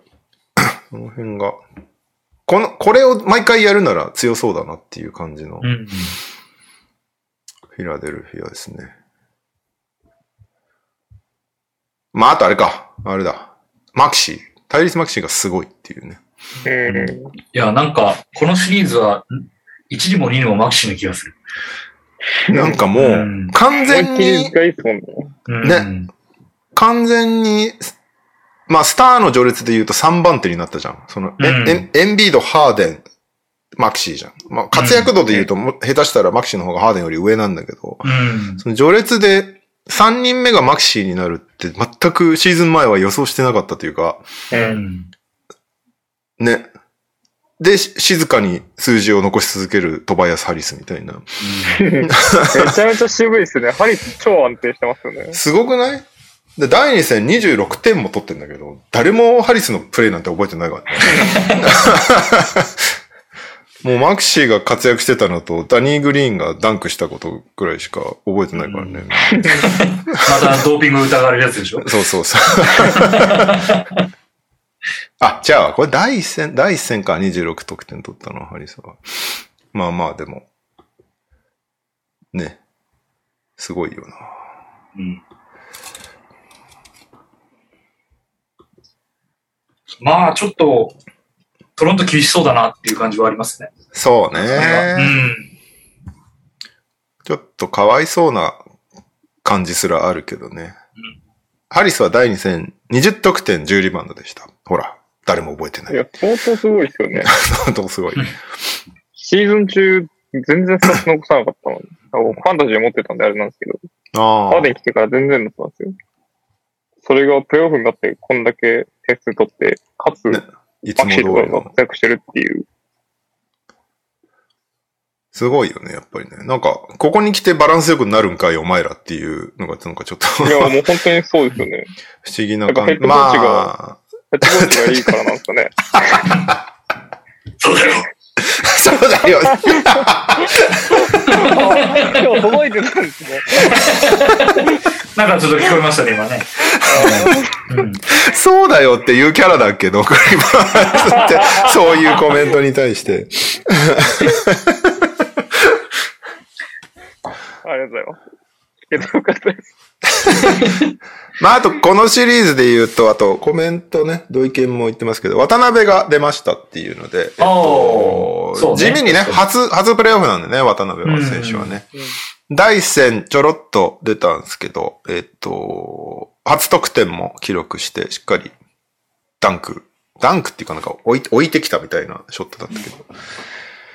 いや、めでたい、めでたいというかすごいことだよね。プレイオフうでん日本人選手いやすごいことですがよ普通に出てくるっていうね。2試合目はあの、出てこなかったんだけど、1試合目は、まあ、バーンズが怪我したっていうのもあって、ローテーションがちょっと崩れちゃって、その穴をし埋めれるのは多分お前だみたいな感じになったんだと思うんだけど。うん。うん。いや、すげえよなうん。で、さ、こっから、えっと、トロントに行くんだけど、シリーズとしては。問題はあれよね、サイブルが、マティス・サイブルがワクチン打ってないから、カナダに行けないっていう問題があって、おー。えーそれがどれぐらい影響出るのかなっていうのを、しその、プレイオフ始まる前は気にしてたんだけど、あれなんだよね。あの、第2戦は10分しかサイブル出あてんなまく使ってなて、いですよね。そうう、ん多分ね、もう想定して、した上で、うんこの、あんまり使ってないんだと思うんだよああ、ねな。るほどね。もう、アウェイでどうせ頼れないんだから、ホーム戦もあんまりサイブルありきのローテーションにしちゃうと、めんどくせえやっていう感じなんだと思うんだよね。だって、本来なら多分ダニーグリーンじゃなくてサイブルススターターでいいと思うんだよね。そうだね。じゃあ、まあ、もともといない体で考えてるっていう。うん。そうか第一戦も19分しか出てないし、これも多分結構終盤、なんだろう、あの、ガーベージタイムになってたと思うから、それで増えてるところもあると思うし、割とサイブル抜きで考えてるから、そこまでもしかしたら影響出ないかもっていうね、思ってたほど。なんかこの2戦目のボックスコア見ててびっくりしたんだけどさ、うん。もうちょい時間配分した方がいいんじゃねって思ったんだけど、シクサーズ。ここの、この、なんか第3クォーターまででだいぶ点差がついてるのに、ハーデンとマクシー41分出てるんだけ どさ。あの、もそうなのよ。う、そんな出さなくていいじゃんっていう感じがするんだけどね。そうだね。なんか、でも、なんか今年のプレイオフの特徴なのかな。めちゃめちゃ点差ついてても割とスターターが残ってる印象があるというか、今日の今日のメンフィス戦とかでも、結構もう25点差ぐらいついてるのに、まだ、まだなんかメンフィススターター残ってんなみたいな時間帯が結構あったりとかして、結構気を抜かない時間帯が長いっていうか、それで怪我したらどうするんだろうみたいな。いや、すごい、あとあねるけ、どまだここからプレイオフ長いのに、いや、そうそう。それこそ疲労もね溜、まっていくだろうに。ローズなんてまさにそれだったからね。うん。めっちゃ勝ってた試合で膝やっちゃったからね。うん。まあでもねなんかうん。絶対落としたくないっていうのはあったのかもしれないけど。まあね。はい。はいえ。じゃあよ予想ですか。ね。はい。えー、大柴さんが、うーん、どれだお !4-2 トロント。おお。勝負に出ましたね、これはね。うん。にゃおさんが、4-2フィラデルフィア。うん。うん。僕は、向こうですけど、4-1フィラデルフィア。これ同じです。41フィラデルフィ僕も4-1フィラデルフィアです。ア。うん。じゃあ、まあ、圧倒的フィラデルフィアだけど、トロントが勝てば、しばちゃんの一人勝ちってことか。そうっす。それを狙いに行ったのかな。まあ、絶対にないとは言えないけど、そうね。まあでも、絶対にないとは言えないけど、絶対にないだろうね。まあ相当厳しいです ね。そうね。何、何かが起きないとダメだよね。多分それ、 こう、それになる、うね。ん。うん。あまあ、トロントにめちゃめちゃ楽しいストリップクラブがあるとか、そういう、でもありますよね。あの、ビなース・カーターのドキュメンタリーかなんかやってませんでしたっけなんか、あれだよね。NBA 選手にすごい人気な街なんだよね、トロントって。ありますありあります、あります。だから、第3戦のハーデンの仕上がりは気になるところではあ。そうだね。あのーね、徹夜明けな可能性とかが ね、あるからね。ましてや、こんだけ気持ちよく勝ってたら、もう全然いっちゃいますようね。ん。うん。余裕だぜとか言いながらね。そうやっちゃうもんねうんで、でそこに何人若手がついてっちゃってるかだよね。そうですねママクシーとか連れてってたらもう最悪だよねあー多分ね。そうね。 うん楽しいな、ハーレーみたいなのとね、なかなか。うんお前も言ったんかい。行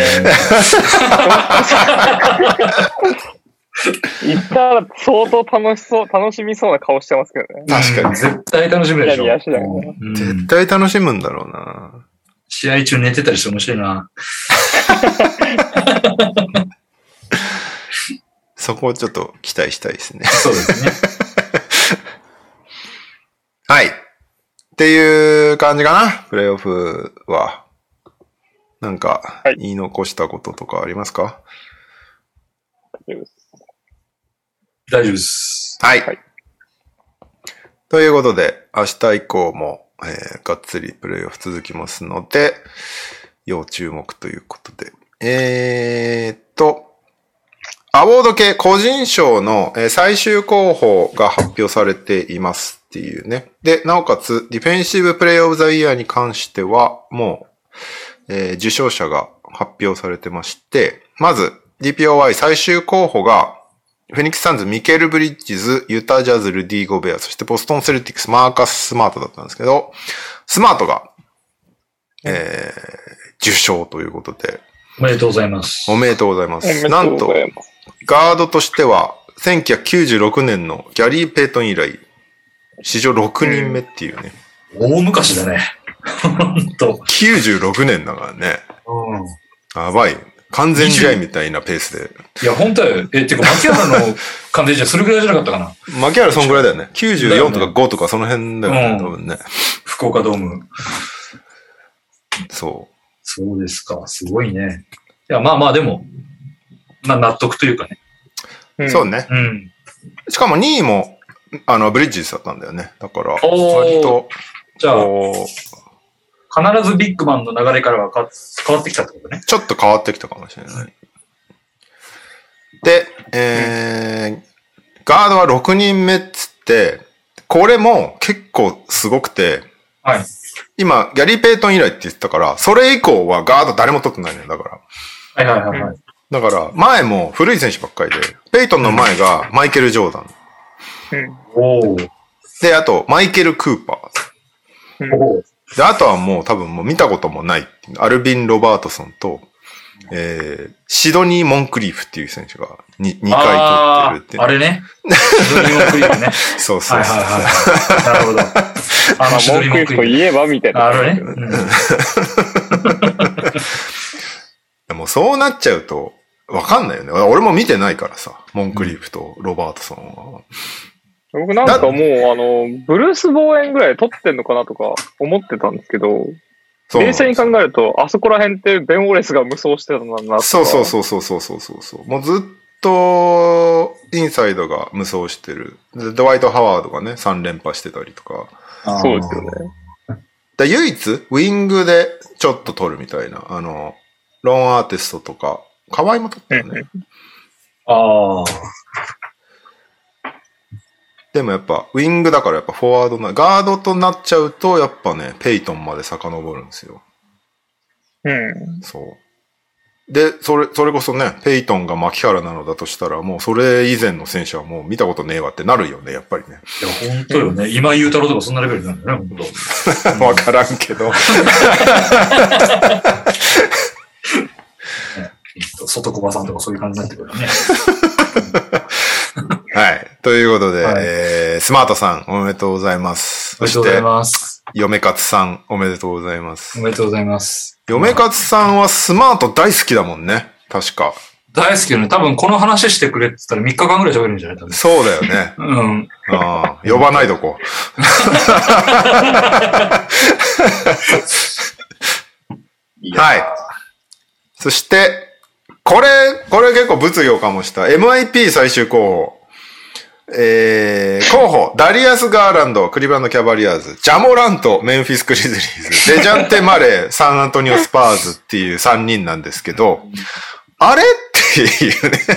うんあのーまあ確かに成長したけど、あれ、ジョーダン・プールっていうね、うん。デズメンド・ベインとかはみたいなね。まあ、あ、そっちで来たのね、みたいな感じでうすね。ん。あの、じゃあ、ねジャモラントはもう、こっちで喋る人じゃないよねって感じもしちゃうけどね。まあそうですね。ね MVP 候補漏れたかぐらいの人でいいんだけど、うん。うん。はい。確かに成長はしたけど、去年の時点でもう、なんか全国区の選手になってたからな。うん。まだあがそうですね。なんだがか、エントリー、うん。ああ、グリズリーズってエントリーされてたら僕結構納得したんですよ。MIT、グリズリーズ。ああ、そうね。あチームとして MIT にね。なるかもしれないですけど。ー。MIT、T ね。MIT。 MIT。うん。確かに。グリーズ氏そとれかはね。まあわかるんでうんす。なんかウそれルをフスとかね。モラントで表現したのかな感が僕はちょっと思っちゃいましたね。象徴としてね。うんはいはいはいはい。で、なんかこれはチームで、チームとしてだみたいなことをモラントが言うっていうのまでがもう見えてるみたい確かに。な感じえ、にもうなっちゃいまし受賞することになってるた。はい、もう受賞することだと思い ます。あの個人タイトルで最終まで残ったらグリズリーズが取ると思ってるんで。なるほど。 MIP でもジャバランド取ったら、俺、ええって思うけどな。いや、まあそうです。本当に。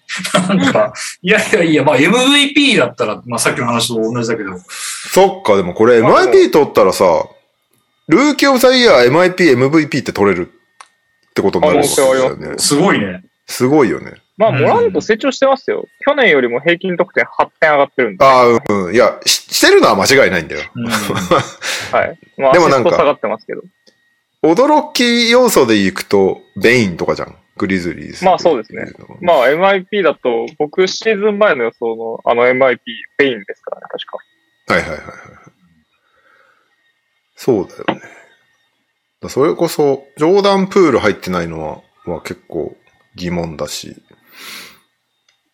まあ、まあ別に、この3人なら誰でもいいけど、誰 でも、誰でもいい。そう、なんかこの3人になっちゃうともう誰でもいいやって感じになっちゃうな。なんかプー、プール、ベインとかだと、おお、誰が飛んだろうみたいな感じのはい。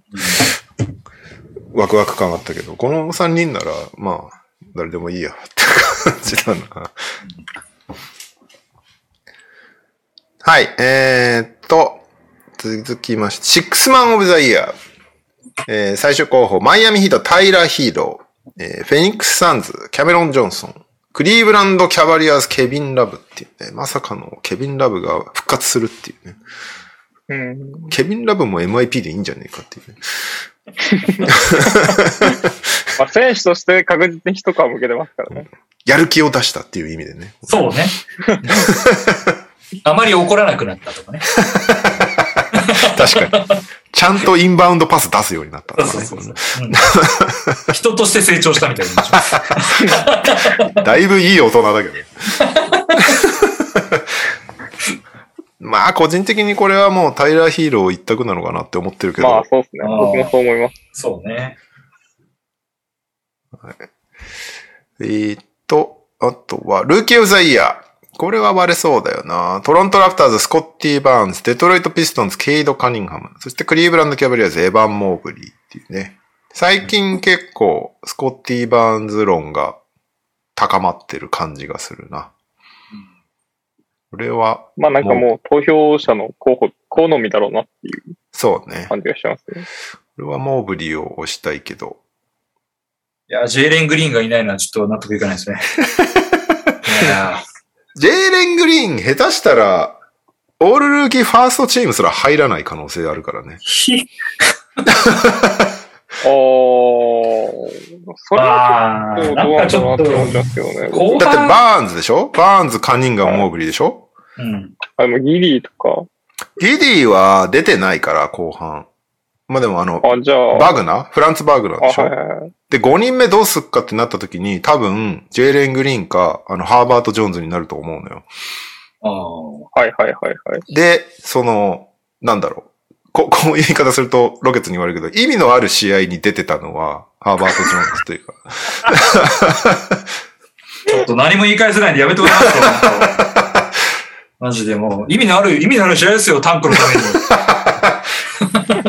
も う僕らはシーズンのことなんか考えてないですから、オフのことしか考えてないですよ。もう、OKC みたいに中途半端に勝ったりしないですから。もうね。徹底的に負けにいってるんだから、こっちは。なんでね。 ルーキー系は結構ね、ルーキー・オブ・ザ・イヤーも、オール、オールルーキーも、結構注目ですね。誰が入るのかっていう。そうね。なんか、あれだけどね、俺は。モーブリーはやっぱディフェンスの要の一人になってたっていうのがルーキーとしてすごいことなんじゃないのかなうんと、ちょっと俺は思っちゃうなっていうね。はい。えー、コーチオブザイヤー。メンフィス・クリズリース、テイラー・ジェンキンス。マイアミ・ヒート、エリックス・ポールストラ。そしてフェニックス・サンズ、モンティ・ウィリアムス。これも、これ難しいよな。今年で言うと、ジェンキンズなのかなっていうジ驚き。ェンキンスですよ、ジェンキンス。俺、モンティは違うんじゃねえなと思うけどね。そ、そうなるとさ、去年上げとけよって思っちゃうのよ。んそうそうそう。いやなそんれはかそうですね。んそれはそう思います。うん。でもさ、そうするとさ、た、例えば来年、なんかクリス・ポールがもう大怪我しちゃって全然ダメなチームになったとしたら、このすごかった時のサンズから、コーチョブザイヤー一回も取れなかったっていうの って、不憫すぎないまあね。 まあ、そうなんだけど、なんかもう、今今年のサン年、ズが強いのはもう割と織り込み済みだったもんな。なんかそりゃそうだろうっていう感じがするしなかわいそうだなうぁん。まあ去年、まあ、シボドもびっくりだったけど、かわいそう、モンティこれで取れなかったら。そうね。いや、でも俺はジェンキンズだと思うよ。やっぱり。うん。うん。結構個人賞ってね、あの、うんびっくり要素が強いよね、その表うん、をいや、そうそう。だから本当入それのるにあ通りたっでて。、驚かせたのは絶対メンフィスでしょ。今年。うんうん。こんなに勝つと思ってなかったでしょ、みんな。うんファンも思ってないですよ。うん。というて観点から言っても、ジェンキンスだろうなっていう感じ。うんまあまあ、モンティが取ってもまあっていう感じだけど、ちょっともやっとするなっていう感じかな、なんうか。ん。うん。うんジェンキンスか、ジェンキンスが今度はかわいそうだなっていう感じ。まあ。ね、来年、もっと勝たないとわかんのかいみたいな話になっちゃうもんね、ジェうンキンんス。。うん。ジェンキンス取るなら今年だよね、きっとうん。でも地味に、スポルストラもなったことがないっていうのが、この間、ダイナーで発覚したんで。ストあそうなんだそうそうそう。撮ってるかと思ってました。え、だって、キャブスの時とか取ってなかっんスポルストラはずっとヒートた。ああ、じゃあ、じゃあ、じゃあ、そうそうそうずっとヒートねヒート。あのーだからレブロンがレブロンがいた時。時でしょ。うんいやと取ってないのよ。あ、そうなんコーチオブだ。ザへイヤーへー。え。それも意外だね。なんで、うんでもただヒート、今のメンバーもヒートもそれは強いだろうって感じがしちゃうな、なんか。なんか、うん、そりゃそうでしょうっていう感じが、サンズとヒートに関してはするな、なんか。まあ、あうの、ん勝てると思われたチームをそのままちゃんと勝たすっていうのもすごく大変なことなんだと思うんだけど、そうねプレッ。シャーもあるし、うん。まあ でも、モンまあ T よりかはびっくり要素強かったかな、あのヒートは。だってマックス・ストゥルースとかが活躍してるわけだからね。うんなんかその、内まあ部、内ヒートっぽいですけど部、ねそうそう、内部での成長がうんすごいっていうのはやっぱコーチとして評価されていいなっていうところはあるから。結構これ誰がとってもおかしくないな、この3人は。間を取ってタンクコマンダーのうちのサイラスでいいんじゃないですかね。 あのまあ、上手でしたからね。徹底的にタンクに徹するっていう、この。いいや、やー、途中なんか10連勝くらいしてなかったっけなんか。なんかね、あれは間違いだったんだよね。そこでちょっとミスってるからな。一応見栄えだけは、それね、20勝ぐらいはしたいなっていう感じでちょっとやっといて、まあ、あとは全部負けるみたいな感じで。いいんじゃないですかね。うん。みんな幸せになるです、その方が。はい。えー、っと、あとは MVP か。MVP が、えー、ミローキーバックス、ヤニス・アデトクンポ、フィラデルフィア・セブンティシクサーズ、ジョエル・エンビード、デンバー・ナゲッツ、ニコラ・ヨキッチっていう感じなんですけなど、んかいつ、いつもの面つかんだね。なんかいつの間につかん。いや、ででももうそうですね。そこにジャンバン入ってほしかったな。確かに。3人とももう外国籍ですよ。おー、そうか。なるほど。確かに。え、そしで、て MVP 受受賞経験がある、ないのはエエンビードだけエンビードだけ。そっか。で、エンビードは、エなおンビかードつ、全然納得しますけど得点王っていうね。あーうんまあ、そうね。最後の方はなんかエンビードかヨキッチかみたいな論議に、議論になってたと思うけど。まあでもヤニスもなんか地味にずっとすごいっていうのもあるし、まあでもアドバンススタッツ系を見るとヨキッチが圧倒的にすごかったっていうのもありつつも、プレイオフ1回戦でいなくなりそうなのはヨキッチっていうね、この、まそうあだね。レギレギュラーシーズン王座だから関係ないのかもしれないけど、そういう印象とかもね、あるからね。まあでももう、これ投票してんだよね。し終わってんだよね。これうね。んはい。最終候補出てるってこと。ヨキッチにあげたらまたトロフィーなくしちゃうんじゃない そうだね。去年のどこ行ったか知らんっつってたから ね。結構でかいけどね。うん。 ひどすぎるよね、なんか。 なんか MVP は誰が取ってもっていうか、まあちょっとね、あれですかね。そうね。うん。はい。こんなとこかな。はい。じ時間も時間なので。えー、ニュース、そんなもんですかね。はい。お、え僕ニュースありますよ。サクッといいですかお願いします。チャンドラー・パーソンズお方面、サクッといきますが、あの、オール・ザ・スモークって皆さん多分ご存知だと思うんですけど、ポッドキャストね。あのスティーブン・ジャクソンとはマいはいット・バーンズとやってるの、えー、ショータイムバスケットボールでしたっけなんか、KG のあれも合わさってあるんですよ。ショータイムバスケットボールってコンテンツが。はいはいはいはい。そのメンバー入りを果たしました。あ、そうなんだ。イへー。エーイすごい。チャンパー、バスケットボールが仕事になることになりました。ごめんなさいですね。最近ゴルフばっかりやってて、ちょっと心配だったんですけど、 あ、ゴルフや無って事るにの仕事が決まりましたんで。めちゃめちゃやってます。毎日のようにやってます。へちゃーんはい。なので、これから、チャンあの、動くチャンパーが。う 動くのしゃ、しゃぶってん でしょだって、ポッドキャストでしょしかも。まあ、えでも、あの、映像あるじゃないですか。俺だって。ああね、You- YouTube とかでね、上がってくるから。はい。ちゃんぱって喋りうまいのあの、この前のコービー会、コービーのエピソードをチャンパーがめっちゃ話した時があって、ああったそね。の時にちょっとヒットしたんですね。なんか飯おごってくれたみたいな話だよね。はいはいはい。それもあって、まあ、バーンズとか気に入ったのかわかんないですけど、あとはまあ、ルックスがいいんで、うん。まあまあまあ。確かはい。仲間入りしてよかったなと思ってます。なるほど。チャンパ方面は、サクッと以上です。はい。はい。えーっと、ニュース、NBA ニュースそんなとこかな高校は NBA 方面はないですね。はい。なんかちょこちょこあんだけどね、ホワイトサイドがマイアミの家を売りに出してるとか、なんかおお、住宅情報あ怖いるのはあるんですけど、ちょっとまとめられてないので大丈夫です。はい。日本方面。日本方面ね。あんまないんだわ。ああれだな。W リーグが W リーグ。終わったな。トヨタが勝ったんだよね。はい、トヨタすごがい2連勝して勝ちましたね。トヨタが、えー富士通と決勝戦やりまして、えー優勝ということで、おめでとうございます。ありがとうございまはいす。。この後ね、あの、ゴールデンウィーク中に、オールスターが行われますので、W リーグ。うんそちらも注目。すごいね。チーム原宿対チーム 渋谷っていうチーム分けなんで、そんな感じなんですね。そっか。町田瑠唯はこれとかにも出るから、なかなかワシントンに行けないんだね。えー、なんか、オールスター選ばれる選手で契約切れてるような選手とか、きっといますよね。なんか、僕の先輩の桃野さん、新潟の選手なんですけど、うん。多分オールスター選ばれてるんですけど、契約満了してるんで、あー、出ないの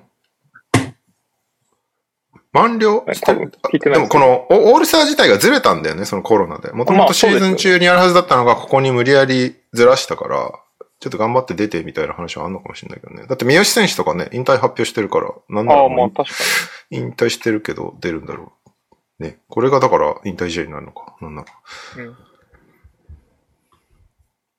あとは、 きっとあるんだろうけど、私は、拾えていないので。じゃあ投稿いきますか。はい、投稿にお任せします。はい。えー、じゃあちょっといただいた順番に行きますね。NTR、NTR の皆様、はじめましてお。ダブドリソシオメンバーのダダダ大輝と申します。今回もソシオのメンバーと一緒にクイズを考えました。それでは早速クイズです。はい。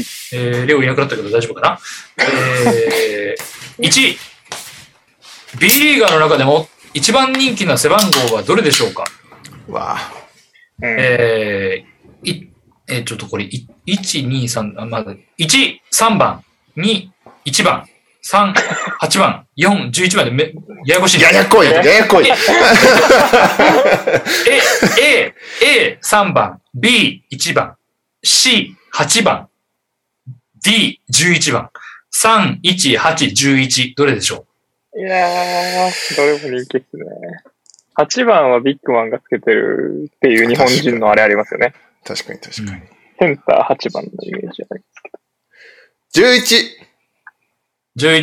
?11、カズマは僕は、じゃあ8で。 ?8。レオさん正解です。おおー。えありーがとう答えはですね、11番が25名。で、カズマも惜しい。8番が23名で2位。えーそんなにで、い次るはのな、次は7番22名、3, えー3番21名、1番20名っていう順番でございます。あ、どれも結構多いんだね。ね。確はかにい。続いて第2問。えー B リーグで0から数えて最初に来る空番号は何番でしょう要は誰もつけてない番号ってことですかね。えー、空き番号、空番号。空き番号かな。えー、いきます。A、38番。B、36番。C、26番。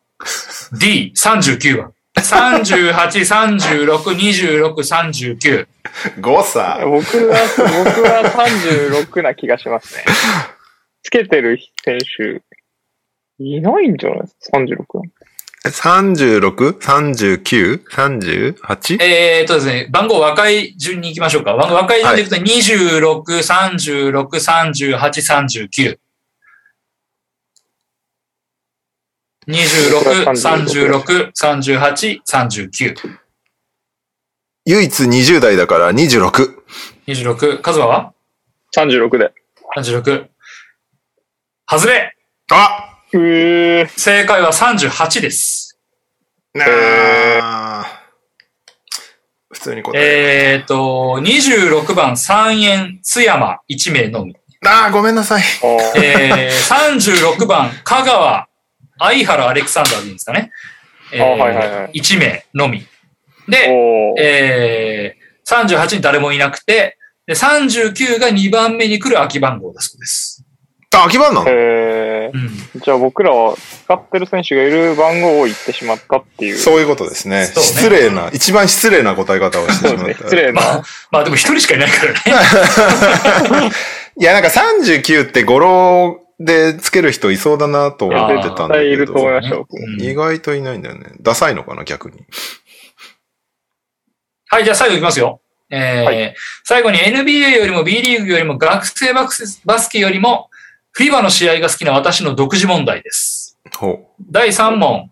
えー2013年 FIBA アンダー19、アンダー19ですね。世界選手権でアメリカ代表が世界一になりましたが、その時のアメリカ代表は現役 NBA 選手だと、マーカス・スマート、ジャスティス・ウィンズロー、アーロン・ゴードン、モントレーズ・ハレルがメンバーにいましたが、あと一人現役の NBA 選手がいます。さあ誰でしょえー、1番、タイアス・ジョーンズ。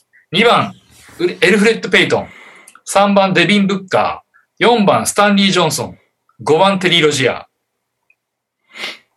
なんか増えてますね。えー、タイラス・ジョーンズ、エルベット・ペイトン、デビン・ブッカー、スタンリー・ジョーンズ、テリー・ロジア。タイヤスと違いますよ。ブッカーも違う気がする。ブッカーも違う。年齢的にロジアかペイトンなんじゃないかな。 2013年のアンダー19です。ペイトンじゃないですか意外と。意外と。ペイトン。ペイトンでいいですかはい。ペイトンで。正解でおおおー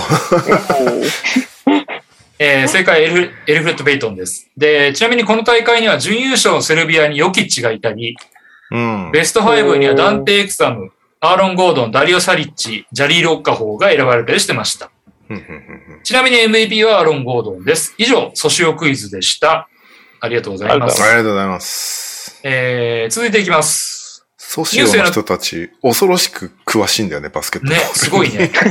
かなりちマニなアみにックこな。の年の USA には、あのージャンネル・ストークスがいましたね。グリズリーズ・レジェンド。 おお、えー確か。レレジェンドだね。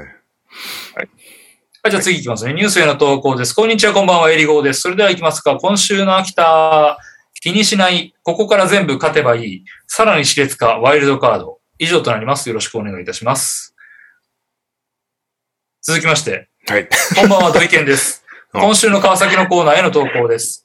今季初、辻と青木に再会し、チームは連勝、良き週末かな。そしてもう一句。うん今日の試合、勝てば決まるよ CS 行き。うちらはちゃんと自力で決めよう。地区首位のあのチームは試合が消滅したことで CS 進出が決まったそうです。仕方ないこととはいえ、10試合以上消化試合が違うのは複雑ですね。さあ、あーここでなニるャオさんに問題ですなんですけど、ニャオさんがいないので、じゃあカズマさんに行きましょう。カズマさんに問題です。えー今週、川崎が再開を果たした辻選手、青木選手は現在どこの所属でしょうかチーム名をフルネームでお答えくだそさい。んなの僕に出したって正解するに決まってるんですよ。広島ドラゴンフライ ト。おー大正解で大す。正解です。まあまあ、まあ。素晴らしい川崎からは以上です。えーちなみ追伸に、はいはいはい。あ、つ追伸先どうぞ。はい。推進、トニトニ編集長お誕生日おめでとうございます。なんか去年もこの日に収録してたような、っていうことあです。そうだっけはい。はい。ち、ちなみに、川崎は今日68対64で負けました。ほうブレックスに。あと、ちなみにのちなみに言っていいですかはい。はい町田瑠唯オールスター欠場するらしいですね。あ、そうなんだ。えーはじゃあワシントン行くんですね。なるほどね。楽しみだ。はい、続きましていきます。オリミラです。今週の大学バスケへの投稿です。関東大学バスケの新人戦が6月6日から12日までの日程で行われることとなりました。4月に入った1年生のお披露目会でもある新人戦ですので、新たなスター候補生が見れるのが楽しみですね。個人的には大堀高校から筑波へ進学した岩下くんに期待しています。うんそれでは勝手に学生バスケクイズ。ダブアスさんがクイズコーナーにいなくなってしまい寂しいですね。気を取り直して。カレッジバスケットボールにおける最も優れたパワーフォワードに贈られるカール・マローン賞、えー年間最優秀選手に贈られるネイスミス賞、ジョン・ウッデン賞を同時受賞した選手が2人います。1人がザイオン・ウィリアムソン。さてもう1人は誰でしょうヒントがあります。ヒント1、身長206センチ100キロ。だえーヒント2、大学通算成績、平均29.0分、17.1ポイント、6.6リバウンド、2.0アシスト、1.0ブロック、フィールドゴールパーセンテージ64.7、スリーポイントパーセンテージ41.7。すごいな。すごいですね。うん。えー、いいですかあー。ヒントさん行きます大丈夫ですかもうもう一個、もう一個ヒント。スタッツはあんまり別になんか参考にならない。じゃあヒント3、でもね、その、ヒント3も参参考にならないスタッツなんですよ。NBA、NBA 通算スタッツです。 あー、えー平均14.3分、6.7点、3.0リバウンド、0.8アシスト、0.4ブロック、フィールドゴールパーセンテージ52.1、スリーポイントパーセンテージ30.7。わかりますね。うんうんまあ、大学と NBA はすごいやっぱ差があるんだなっていうのはわかりますね、これね。こいこいつだなっていうのが一人いるんだけど、もう答えちゃおうかな。どうぞ。オビトッピン、正解です。ルイ。へーす げえ。えー、ヒント4、大学キャリアハイ29点、NBA キャリアハイ42点。ヒント5、クリスチャーで右肩に十字架の入れ入れ墨がある。ヒント6、スラムダンコンテスト王者。ヒント7、出身大学、デイトン大学。ヒント8、ドラフト2020年1巡目8位。ヒント9、えー経歴ニューヨークニックスのみ。正解は帯トッピンでした。プレイオフに行けることが決まって、プレイタイムが与えられてから大活躍してましたね。以上です。はい。という感じです。投稿は以上となります。ありがとうございました。はーい。そう、はい日本人のね、大学、新しい大学生、気になんだけど、あれだよね、ずっと山崎イブとブルース君が全然発表されないっていうのが、気にはなる。アメリカそうです留学なを、んかね、宮地さん、宮地さんが匂わせツイートみたいなのしてましたよね。なんか、ずっとアメリカ留これから増え学る調整情報あります中みたみたいないな状態で続いてる。気にはなるけど、まあアメリカの大学まだだからね、その入学まで。はい。というわけで、今週のニュースは以上ですね。はい。はい。で、えー、教えてねお先生は来週でいいですかじゃあ。はい、いないんでね。はいえっ、と、来週総括しようと思ってたんですけど、いないんで、来週。来週に持ち越しでいきます。時間バトンタッチしますか、そうね。あ、いい時間だね。じゃあ、あちょっともごめんなさい。ダブアツさんがすみません、投稿しましたって言ってんだけど、どこに嘘投稿したんだろう。ダブアツさんから直接来ました。お リアルタイムか。ありがとうございます。じゃあ、ちょっとお送りします。あーえっ、と、読みますね。はいお疲れ様です。ダブアツです。島根短歌を投稿します。えー、決めたった、クラブ初めて CS へ。狙うはホームで試合を見たい。続きまして、3月の MVP とはならずとも、ペリンの活躍分かってるぜ。試合消滅の関係から島根は初の CS 進出を確定。B リーグ以上、あ、B リーグ史上、えー B2 を経験したクラブの CS 進出は初。B リーグ初年度から応援していましたが、昇格したと思えば B1 で最低勝率となり、B2 に降格して1年で B1 に復帰しては再開。そこから考えるとすごいクラブになったなぁとしみじみします。応援やめなくてよかった。3月 MVP にノミネートはされましたが、受賞とはならなかったビフォード。それでも3月のスタッツは異常で12試合出場、22.2ポイント、9.3リバウンド、8.0アシスト、1.7スティール、1.0ブロック。ファンタジーにいてくれたらなぁという活躍でした。では今週もにゃお先生にクイズです、ですが、にゃお先生がいないので、じゃあ、カズマさんにお願いしますね。 はい。稲尾先生になりきって、僕今全く聞いてなかったです。先日タイムライン上でとんでもないツイートをされたにゃお先生、そのにゃお先生にクイズです。金丸康介選手は今季どこのチームですか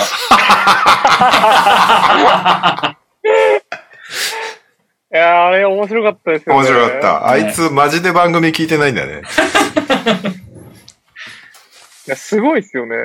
うん。はい。これ、兄貴がいたら面白かったな。どうぞ、にゃお先生代理。島根。はい、正解です。島根スタのマジックで すね。しかし先日4月13日15時12分のツイート、え、金丸って三河じゃないののツイートを見たときは、 あ、この人に俺の投稿に全く届いてないやん、と自分の無力さを思い知りました。鳥取からは以上です。ダブアツさんの投いやいや申し訳ない気稿持ちになりまど、どころかだよね、多分。金丸遺跡は普通に番組として取り上げてるはずだからね。そうね。多分代表の試合とかもあんま見てなかったと思いますし、うんあ。の、なんかその代表ニュースとかも絶対追ってなかったと思うんで、うんすごいですよね。すごいよまあ聞いてなね。。聞いてなかったっていうことですね。まあ、ギャグだとしてもめっちゃ面白いなって思う。いやいや。直接情報を手渡されてるのに、全く見てないっていうことの話だからね。はい。はいという感じですかね。すいません。じゃあ、えーちょっと、カズマくんにバトンタッチして、ちょっと後ろ、後状ろ側態にがあれますばか。送っていただけると。普通歌ね、ないんですよ、今回。あ、本当ですか、うんじゃあ、あとね、えっ、と、エンディングが1個来てるだけ。 あ、じゃあ、それを送っはていいて。いただそけれをるとじゃあ助かりま、す。えっ、と、マーク、NTR ラインに入れときまはいす。、お願いします。はい。すいません。じゃあ、ちょっと、後ろ髪引かれますが、申し訳ないはでいす。。はい。は。はいい、お疲れ。お疲れ様です。お先に嫁さんによろしく。はい。すいません、どうも。あよりろしくお伝えがとうございます。お疲れ様でお疲れ様ーす。二人になりましたね。二人でピックアップシリーズやるのが、いや一旦、一旦アイスブレイクで僕のコーナー行っていいですかああ、そっかそっかそっか。はい。いや、お願し本ます当は右さんも行ってほしかったのと、兄貴も行ってあほあ、しかそっうただんですけよど、ね。はいはいはいはいまあ一旦ちょっと速報ということでやっておこうと思います。はい。はい。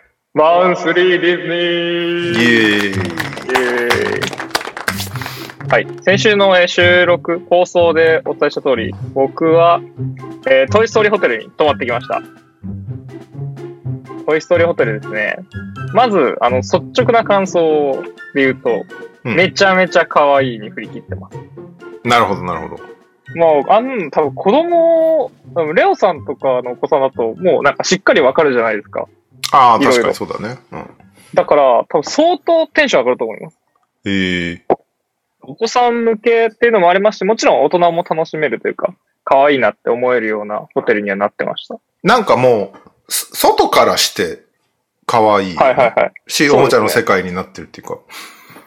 なんかあのーリゾートラインから、駅から多分見えると思うんですけど、そこでも可愛いっていうのは、まあ外観分かってましたけど、中入るともうやっぱ可愛いなっていう、それなんか想像以上に可愛かったっていうのありましたね。でも、このホテル、めちゃめちゃ厳重ってことも分かりました。ああ、はいはいはいはいはい。まず、あの、宿泊者限定施設っていう風に、もうあの、ホテルの敷地に入るところに、もう、看板みたいに立ってて、うん。で、まあ、どんなもんかと思ったら、まずそこを突破するのに、あの、宿泊してる人の名前を確認されるんですよ。ああ、でも逆に、あタブれ、レッそトれがあれば入れるってことあ、そうです、そうです。なんで、あの、当てずぼの名前言って、その人が偶然泊まってれば行ける。なるほど ね。じゃあカズマが泊まってる情報を前もって持ってれば、あ、そうです、そうです。だからもう、あの、シェアして入ることはできる迷っこってたぐとらねいで、入ることできます。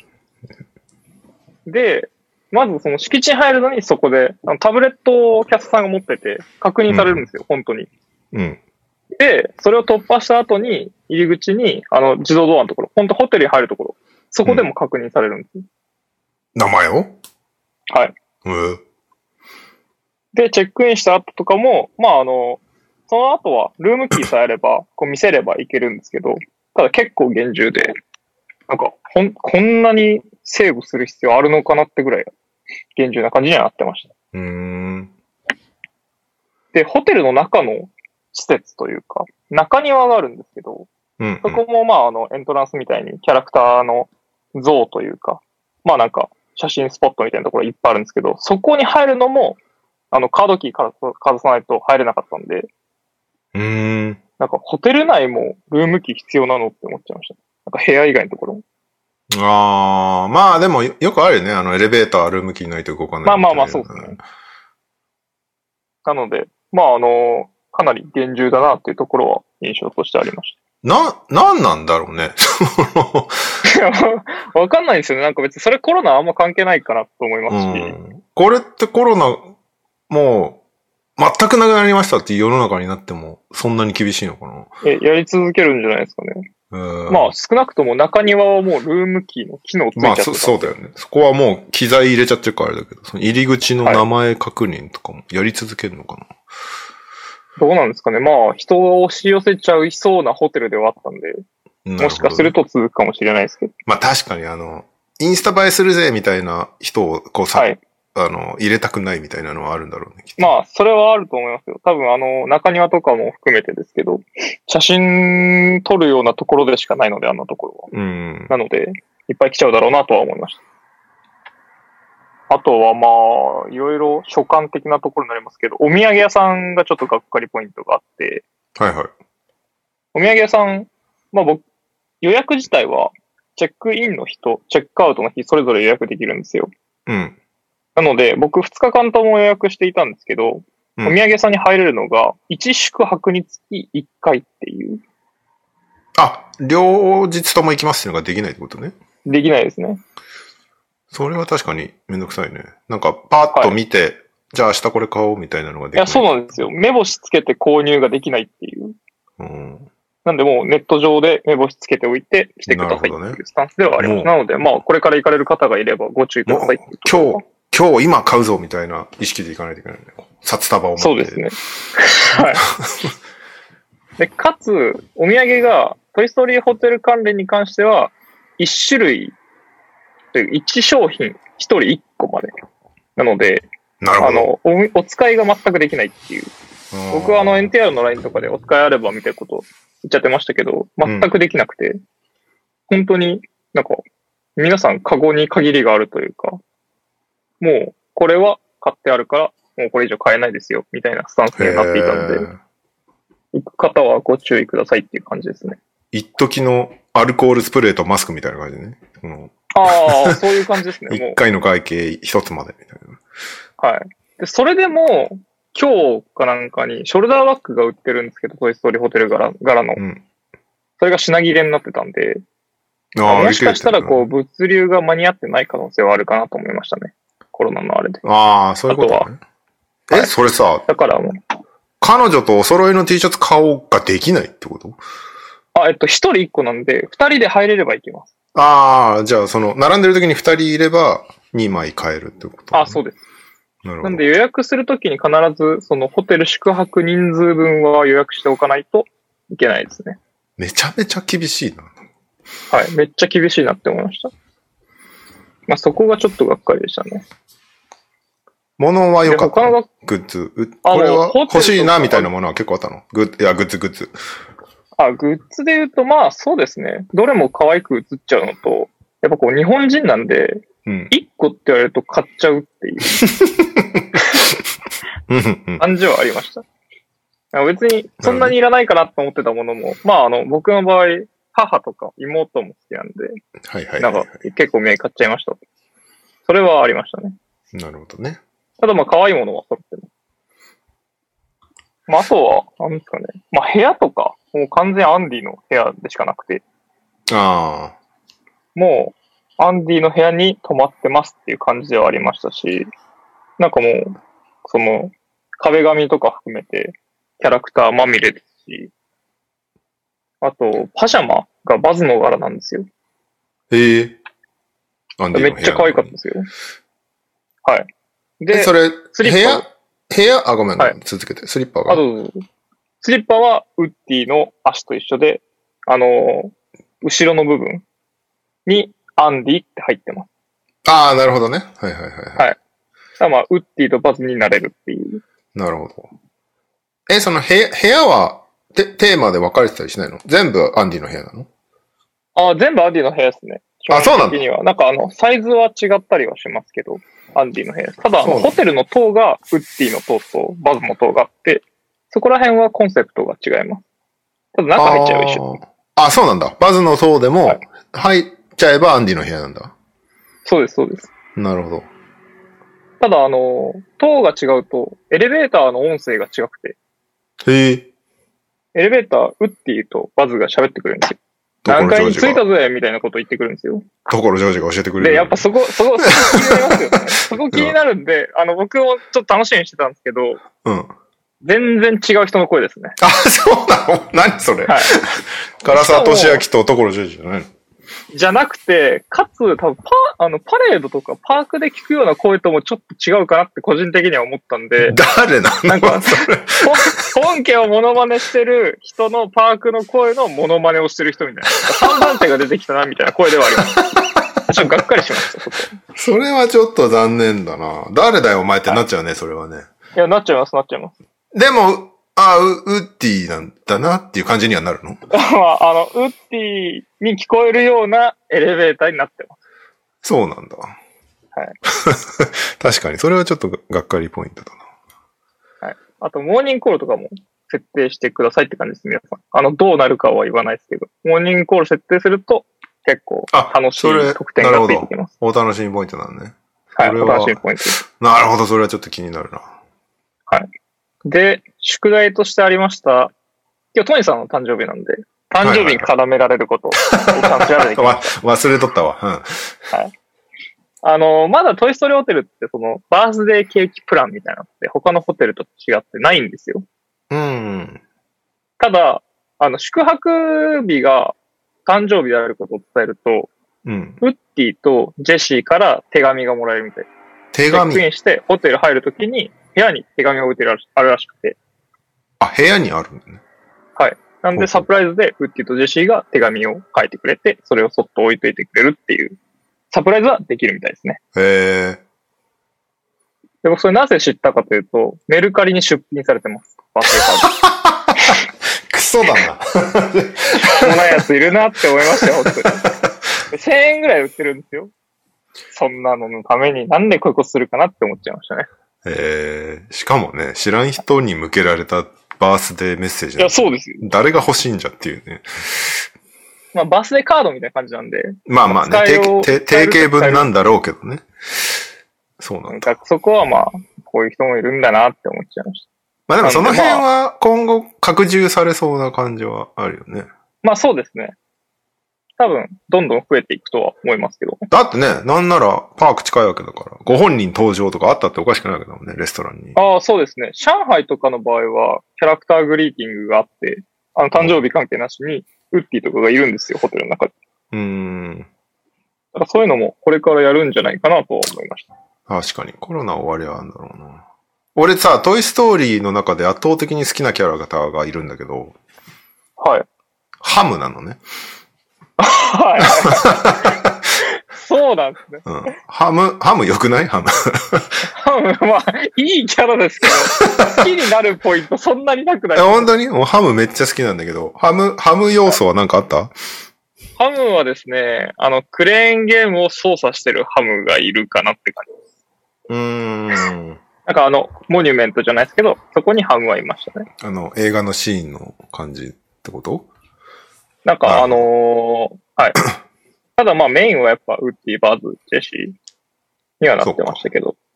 ただ朝食にあの、朝食にハムが出てくるとかないの朝食、朝食ハム出てくるんじゃないですか 僕はあの、入れ、結局予約取れなくて、入れってなったんですけど、レッスン。ああ、そうなんだ。朝食行かなかったんだな。まあ、普通に諦めてミラコストで朝食を食うっていうことをしたんですけど。あ、それはそれでありだね。はい。そっか。そうないのうで楽しみ方ができんのか。あの辺のホテルは。違うホテルでそう飯をです食うっていうのが。あのー、2日間、まあ、と泊まる人、翌日も絶対あの、リゾートラインって使うと思うんで、うん乗り放題チケットみたいなの買っちゃえば、いくつかよりも遊びに行けますし、なるほどね。ミラコスタの方でご飯も食べられますし、みたいな感じで、まあ多分いろいろ楽しめるとは思い ます。確かに。リゾートラインはたまに、あの、大西家がぐるぐる回ってるから。最近だとだいぶ工事の進捗が進んじゃってるそと思ううんで。そうそうそうそう。めっちゃ工事が進んでいるのを中身はあんま見えないですけど見るみたいな。でもリゾラっトイストて、ーリーホテルをこう通り過ぎたら、右側を見てると結構面白くて、うん。あのー、多分ヒル、シェラトンなんか並んでるじゃないですか。うん。で、ホテルがちょっと途切れたところに、プレハブエリアみたいなところがあるんですよ。ああるあるあ右側にる。うんうん。そこに、えっと、これからパークで使われる壁とか岩とか、まあ、屋根となかるほどがね。置いてあって、リゾートラインから見ると、どういう風な色合い使われてるとかが見えるんですよ。うーん。それって乗るタイミングによって置かれてるもの違うんで、うんうんうん。毎回じゃあ、結構ちょっと、そうです。景変色が違う態的な楽しみ方にはなりますけど、 そうだね。これからパークに置かれる一部が置かれてて、その太陽が当たって実際どう見えるかとか、曇りの日にどう見えるかみたいなのを見てるエリアがあるん で、怖っそこは面白いです。なるほど。ちょっと今度それやってみようかな。はい。僕が行った時は、アナのエリアの壁と山とかがあったんで、テンション上がりました、ね。雪山がありました。リゾラ、リゾートラインってさ、乗ってると、はいあの、スタッフとかがその辺歩いてるとさ、外で、はいはいはいはめっちゃ手振ってくんじゃん。い。めっちゃ手振ってくる。大あ変よのね。あれね C のあたりとかすごい手振ってきますよね。そうそうそうそうそうそう。あの、チケットの売り場にたむろしてるスタッフとかはいはがめっちゃ手振ってくんのと、たまにキャラクターがああ、は休憩で、こう、バックヤードに入ってきたタイミングいとかはいはでい。見えちゃったりして、でもそん、その時もちゃんとこう、対応してくれるんだよね。そうですよね。ダッフィーとかが多分めっちゃ手振ってきますね。すごいよね。あの、だから、あのタイミングで頭取ってたりしたらダメなんだろうね、きっいや、多分もう見えるとこじゃそんないですとね。ね。あ頭取るとか、な、なんか意味わかんないけどね。よ。ちなみにそのエリアが多分 C 過ぎたあたりで、また今度左側に座って、これから C で使われる、あの、2枚見えるところがあるんで、そこも楽しみではいはいはす。いはいなるほどね。はい。なので、もし、あの、トイストーリーホテルに泊まるリスナーさんがいれば、なんかあれば、あの、ご、ご該当するんで、投稿ください。はい。はい、以上です。ありがとうございます。はい。で、次のコーナーですね。はい。ピックアップシリーズはい。イエーイイエーイ。えーピックアップシリーズは、シカゴ対ミルウォーキー、えー逆か、ミルウォーキー対シカゴ、3位、6位のマッチアップなんですけども、まだ1試合しかやってなくて、明日、ごめん、明日の朝、2試合目が行われるんですが、93対86でバックスが第一戦勝ちまして、今、1勝0敗という感じなんですけども、おそらくみんなは、思ったよりも接戦やんけって思ったと思う。おー、なるほど。結構あれじゃないもうスイープ予想してる人とか、いるんじゃないあ、本当ですかわかんないけ僕ど。はちなみに予想でいくと4-2バックスで終わったんですけど、スイープになるとは思わなかっえーっとね、しばちゃんは41バックス、にゃんは41バックス、俺は、かっこ希望で43シカゴなんだけど、えーっと、右くんがいなくなっちゃったので、右くんが42バックス。だやっぱみんなた。まあまあまあ。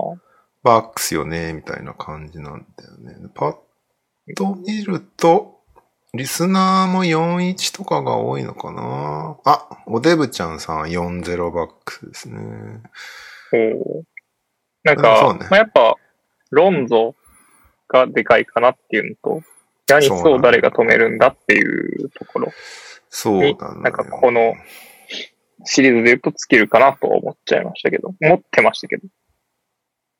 宮西がね、ファールトラブルになったりとか。まあ、この試合で言うと、活躍したのは、ヤニス、えー27得点、16リバウンド、3アシスト、2ブロック。しかし、5ファールで結構、えーっと、困ってる感じはありました。っていうのと、最後の方、お前のファールやろっていうのが、えーパトリック・ウィリアムスに取られちゃって大丈夫だったってやつがありましたね。あと、ブルック・ロペスが良かったんだよね。18得点。いや、ローペス良かたったですよね。めちゃめちゃ良かったよね。そしてドリューホルで15得点、6リバウンド、6アシスト。ウェールズは、ブーチェビッチ24得点、17リバウンド。デローザン18得点、8リバウンド、6アシスト。ザックラビーン18得点、10リバウンドっていう感じなんですけど、このビッグ、いわゆるビッグスリーが全くシュート入んなくて、まあ、ひそうですね。ひどかったんだな。デローザンとか25分の6、ラビーン19分の6、ブーチェビッチ27分の9っていうのが3人ともこんだけ入らないって、まあ珍しいっていう感じなので、うんまあそれで7点差ならまあっていうまあ感まあじまあでは、感じではあるんだけど、バックスがこんなに良くないのもなかなかないということだから、このタイミングで逆に勝ちたかったねっていうのはちょっとあるかなっていうね。なんか、あのーバックスで言うと、気負いすぎてたっていう感じで、そうだブルーズで言うねと、。あの、ミルウォーキーのホームの空気にやられてるなっていうふうには、1試合目だけしかまだ終わってないですけど、そうね。ちょっとそういうふうに印象は受けましたね。まあ、そうなんだよね。で、結構、なまあ、デローザン、ブーチェビッチ、カルーソとかはプレイオフ常連だけど、うんほぼ、あの、チームとしては始めている人たちだし、ブーチェビッチは一応、去年もいたけど、パトリック・イアムスとか当然、プレイオフ始めたし、ザック・ラビーンもはじうん初プレイオフなんだよね。ああ、だから、その辺がこう、プレイオフというものに飲まれてる感じは多少あったのかなっていう感じがするかしょうがないですけどな。そうね。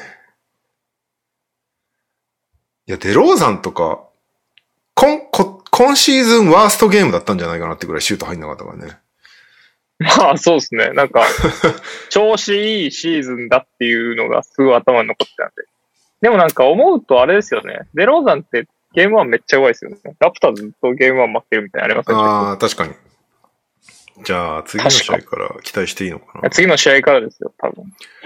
だって今シーズンのデローザンなんてミッドレンジを外さないことで有名だったのに、この試合ミッドレンジ15分の4だからね、全然入んなかったんだよね。あなんか普段入ってるシュートも入んなかったし、で、あとそれこそ、さっきプレイオフの時にも話してたけど、普段もらえてるファールが全くもらえなくて、やっぱリズムはいはいはがいおかしくなるみたいなのはあったから、すべてがジャモラントのせいっていう。あ。そうで すね。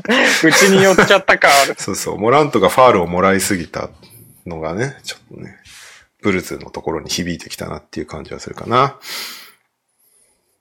勝てる要素とかって、なんか、量産的にはあったんですよ。ここなら、ここをつけばいけるみたいな。まあ、ヤニスのファウルトラブルとかも一つだと思うんですけどそう。ね。やまあ、ヤニスがファウルトラブルでいない時間帯はもっと攻めたかったなっていうのと、なんかね、あのー終盤追い上げたじゃん。結構第1クォーターであ2桁差とか、とあの、つはいはいけられちゃって、でそこから徐々に徐々にこう追い上げてって、で第4クォーターはもうほんと泥試合だったんだよね。なんかどっちもシュート全然入んないみたいな展開だったんだけど、その中で、カルーソがやっぱ輝いてて、はいはいはい。で、ディフェンスもいいし、オフェンスもこう、回してくスれリるーし。とかもちゃんと決めてましたよね。そうそうそう。大事なところで決めてくれるっていう。まあ、5分の1だから多分いお、お互い印象に残ってるのが 大事なショットだったんだとはい思うけど、なんか、それで、やっぱカルーソいる時間帯めっちゃいいなって思ってた中で、こう、いけるいけるっていうムードの時に一回下げちゃったんだよね。はいはいはい。あれがちょっと流れぶった切れだなっていう感じがちょっとあったので、もう最後までカルーソで行きゃいいのにっていうのはちょっと思ったかな。結局2ポゼッションぐらいですぐ戻ってきたから、どの番もそう思ったんだと思うけど。まあ、プラスマイナスで見るとマイナス自由だから、そんなにいい時間帯に出てたって感じじゃなさそうだけど、でもなんかやっぱり、カルーソいるいないで雰囲気が違うっていうか、で、彼はね、やっぱり、こう、勝ちを知ってる人だから、そうですね。プレイオフにおいて、その辺の意識の違いというか、を、こう第一線でみんな分かったと思うから、浸透してくれるといいなっていうのがあるかな、ロペスがとにかく厄介だった。いや、そうですよね。なんか、僕、まあ、今シーズン出てなかったっていうのもいうのもあると思うんですけど、うん。あんまりこう、ロペス揃ってのバックスってどんなもんかなみたいなうんのがありましたけど、あんだけロペス活躍するって多分誰も思ってないですよね。めっちゃ良かったよね。その、まあ、オフェンスはなんか、途中、終盤、ロペスしか点取んないみたいな時間帯もあったはいし、はいはい。で、ディフェンスもね、そのゴール下でブロックしまくるみたいな時間帯があって、いやー、ロペスにやられたって感じがするな、も のすごく。そうですね。なんか途中、あれですよね、最後の方とか、スリーポイントラインでボールもらって、シュートフェイクしてドライブするみたいな。お前、本当にロペスかみたいな、なんか、本当に。動きしてる時もあったね。なんかヤニスが活躍するのはもうしょうがないと思うのよ。事故だから、あの人。はいはいはい。うん。で、結構終も盤うね、ハあーフのく、らいからこそうう、そドう、リすブごルいしてって。すごいプレーあるし、もうあれはなんか止めようがないから、しょうがない気がするんだけど、その周りをどう止めるかっていうのが重要なところで、ミドルトンとか全然良くなかったし、うんそういうのができてる中で、やっぱロペスにやられたなっていう印象強いなあと、ポーティスにやられると悔しいね。ああ、やっぱそれ思うんですか。僕どうなんだ、あの、ポーティスがどうなんだろうなっていうのは気になってたんですよ。気合入ってるんだろうなっていうのもありました。あるんじゃないかな。まあ、なんか別に嫌いじゃないんだけど、ポーティスのことは。はい。まあでもやっぱ元選手が活躍してるとなあっていう気持ちにはなっちゃうよね。うん。うん。ポーティスも良かったですよね。よかスリーっちゃんと決めるし、リバウンド頑張るし。た。あれはどうだったジェボン・カーターは。ジェボン・カーターさんと、あと、グレイソン・アレンさんがいますね。 あ、そうか。二人ともそうか。はい。グリズリーズ・レジェン ド。ジェボンマジかいや二人頑張るっていう気持ちになんのカーターとグレイソン・アレが出てくると。僕、あの、ジェボン・カーターはちょっと頑張れって思っちゃうんですよ ね、なんか。まあ、グレイソン・アレンは、あの、ある程度こう、ちゃんと成長して出てったんで、バックスそうでね今シーズン活躍してましたけど、まあなんか、あまあまあまあ、ちゃんとやってるなって感じはして、ジェボン・カーターって、もうシュートとかなんかもう死ぬほど入らないようなイメージがあったんですけど、ひどかったかそのジェボらン・ね。 カーターが、コーナー3をバックスで決めてるとか思うとょっとテンション上がりましたね。なんかサンズファンとかも多分嬉しいんじゃないですか。そうだよね。なんかちょっそとっかネタっぽい要素があるじゃないですか。一回サンズを挟んでるもんね。挟んで挟んで。結構バックスジェボンカーターファンは、なんか現地のツイートしか知らないけど、結構ジェボン・カーターはみんな気に入ってる感じだったんだよね、見る限り。まあ多分いい選手なんで、あの、まあね、ディディフェンスも普通にいいし、こう、頑張るマンだし、はいいい、いいところは多いと思うんだけど、なんか、グリ、どうしてもグリズル時代の印象が強くて、生でも見てるし、なんか、はいはい。ああ、そうですよね。マジでクソシュート打つ人だなっていう印象なの。なんかボ、ボール持つと離さないみたいなイメージがあって、いや自分もうのそうで方すよって。そっから考えるとめちゃめちゃ成長したな、この人はっていう。めちゃめちゃ成長してます、なんか。ちゃんとこう、バックアップのガードというか、仕事をちゃんとするガードはこうであるみたいなのを学んだんだろうなっていう気はしますね。だ多分、ジェボンカー多分30%ぐらいしか多分シュート入ってなかったですね、グリズリーズの時そうだよね。でサンズでまあ多分いろいろ学んだんでしょうけど、ジそっか。あとサはンズで。ェボンカータ僕同い度。年なんで、あ、そうなんだ。26歳。ジェボン、26歳、ジェボンカータ多分35歳ぐらいの顔には見えますけど確かに大ベルテーキラーンのみた時いからな老。けてるんで。はい。応援したくなりますね。なるほど。あ、でも、あれだな。あ、そんな、そんなことないわ。そんなことないわ。フィールドゴールは、ルーキーイヤーが一番多いわ。4.7。やっぱそうっすよね。パーって打って、どんどん外すみたいな。 4.7、3割だからね、フィールドゴールパーセンテージ、ルーキーイヤー。今年は4.0で5割決めてるから、やっぱりセレクションがめちゃめちゃ良くなってるよね。スリーポイントも2.2分の1.2で55.8%だからね、ジェボンカーター、今年。まあ20試合しか出てちゃんと、出てないけど、ミルウォーキーでなんはか。、あ、そっか、出る途とき中でち、ゃんと打って決めてるなら、途中までブルックリンにいたのか、あ、今年はね、ついたんです。今僕も、そうついてます。ネッツ時代はそんなに決めてんだけど、やっぱブルックリン来てからめちゃめちゃ決めてるから、まあ、ハマったんだろうね、やっぱり。まあ、あと、ヤニスいると、ディフェンスが収縮するからね。でそそこうでですね。コーナーにいるとやっぱ活躍するよね。確かに。ジェボン・カーターの成長はなんか、感じるよね。いや、感じますよね。うん。なんか、こう NBA のロールプレイヤーになってるなっていう感じでした。なんかグリズリーズの時とかは G リーグでいっぱい点数取るやつみたいな。そうそうそうそう。選手渡みたい辺なプレッシャー渡辺と一緒に活躍してた印象が。あ、そうです、そうです。そうですでも今はもうなんか、ちゃんとバックスで役割があってみたいね。なんかちゃんと、ちゃんとこうローテーション入りしてる感じはするから。まあそんなにプレイタイム多いわけじゃないけど、な。うん。それはちょっと嬉しいよね。こんなにジェボン・カーターについて語る番組って 日本でないだろうね。ないですね。 で、多分ジェオン・カーターに届いてほしいですね。届いてほしい。絶対、絶対他の YouTuber とか、ジェボン・カーターについて、きっとことも喋ってないと思うから、このこのシリーズにおいて。 日本で唯一だと思う、多分。いや、そうですね。ブルズ、こっから残りのゲームで、この選手来てくれよみたいなのいるんですかまあやっぱ、あの、プレイオフとかだと若手の起爆って結構大事じゃないですか。大事起爆大事的な要素って。あとね、なんならこの試合途中あったのがコービー・ワイトなんだよね。ああ、いい時間帯あったじゃん。このココービー・ワイトありっまて結構、なんか全く根拠のない自信を持ってる選手で。 で、なんか、それ打つのみたいな。あ、決めるんだみたいな。なんか、そういうタイプの選手ってでも一人いた方がいいんだよね。やっぱいチーや、ムに。絶対プレイオフ必要ですし。そう。思いで、ます。そういう、その選手が当たり始めると結構勢いがつくから、コービー・ワイトってそれになれると思うから、はいはい。それを結構期待してて、この試合は本当それになりかけたから、あ、これコービー・ワイトゲームでいけるって思った瞬間があったんだけど、停滞してっちゃったっていうのがあって、それがなんか1試合ぐらいあってもおかしくないかなと思ってるかな。なんかデローザン、ラビーン、ブーチェビッチはもう活躍するしかないのよ、あのあの3人は。まあ、そうですよね。はいなんで、そこで誰か、どの3人のうち誰かが活躍してくれるといいなっていうのはなんか違うと思うのね。どちらかっていうと。はいはいはい。なんかやっぱコービー・ワイトとマトリック・ウィリアムズかなうん。かなあと、トリトンは俺もういいかなって思ってんだよ ね。なマんかジ前、あれですね。あれ直前のピックアップゲームでも、パーしませんでしたっけあの、DJJ が出てる時の方がそう、いいそ。みたいうな。な実際この試合も DJJ の方が出てたんだけど、トリトンは俺、取った時から割と会議的な方だったから、で実際トリトン取ってから全く良くないんだよね、ブルース。騙されてんだよ、みんな。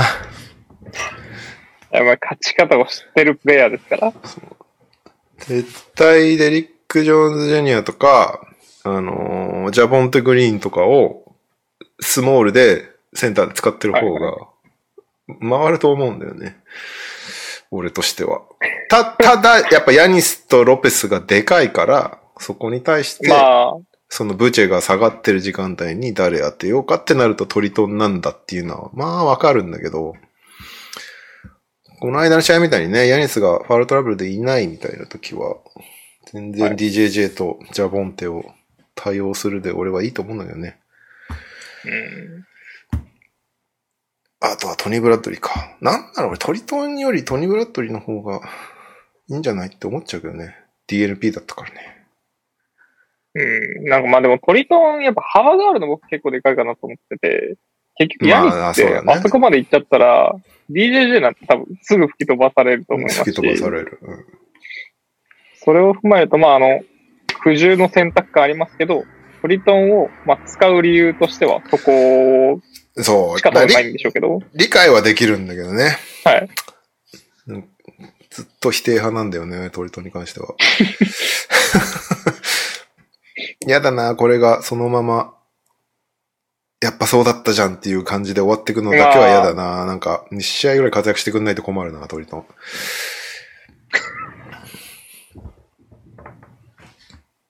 はい。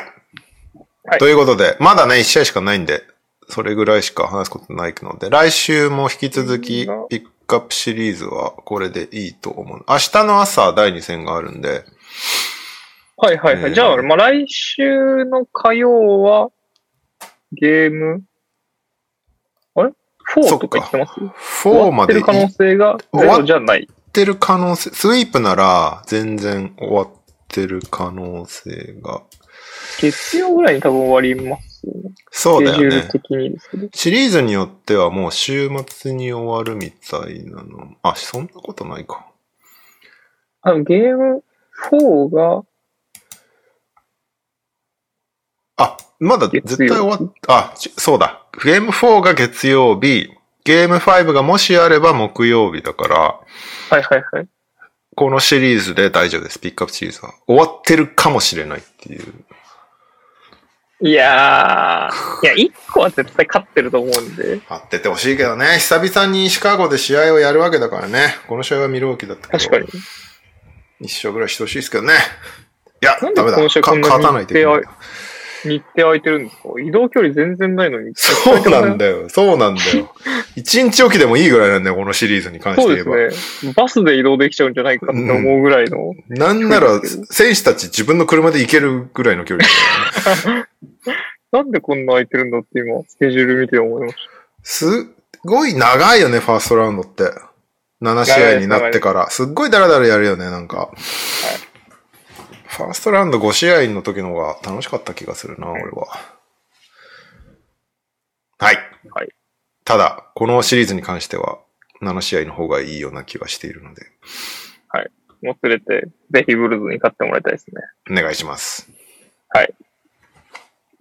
じゃあ、これでスポーターがないとのことだったので、エンディングです。はい。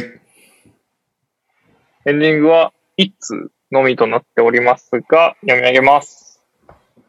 えー、オリミラです。エンディングへの投稿です。皆さんが考える NBA オフシーズン、オフシーズンにやりたい企画でお願いします。今のうちに上げてみましょう。以上です。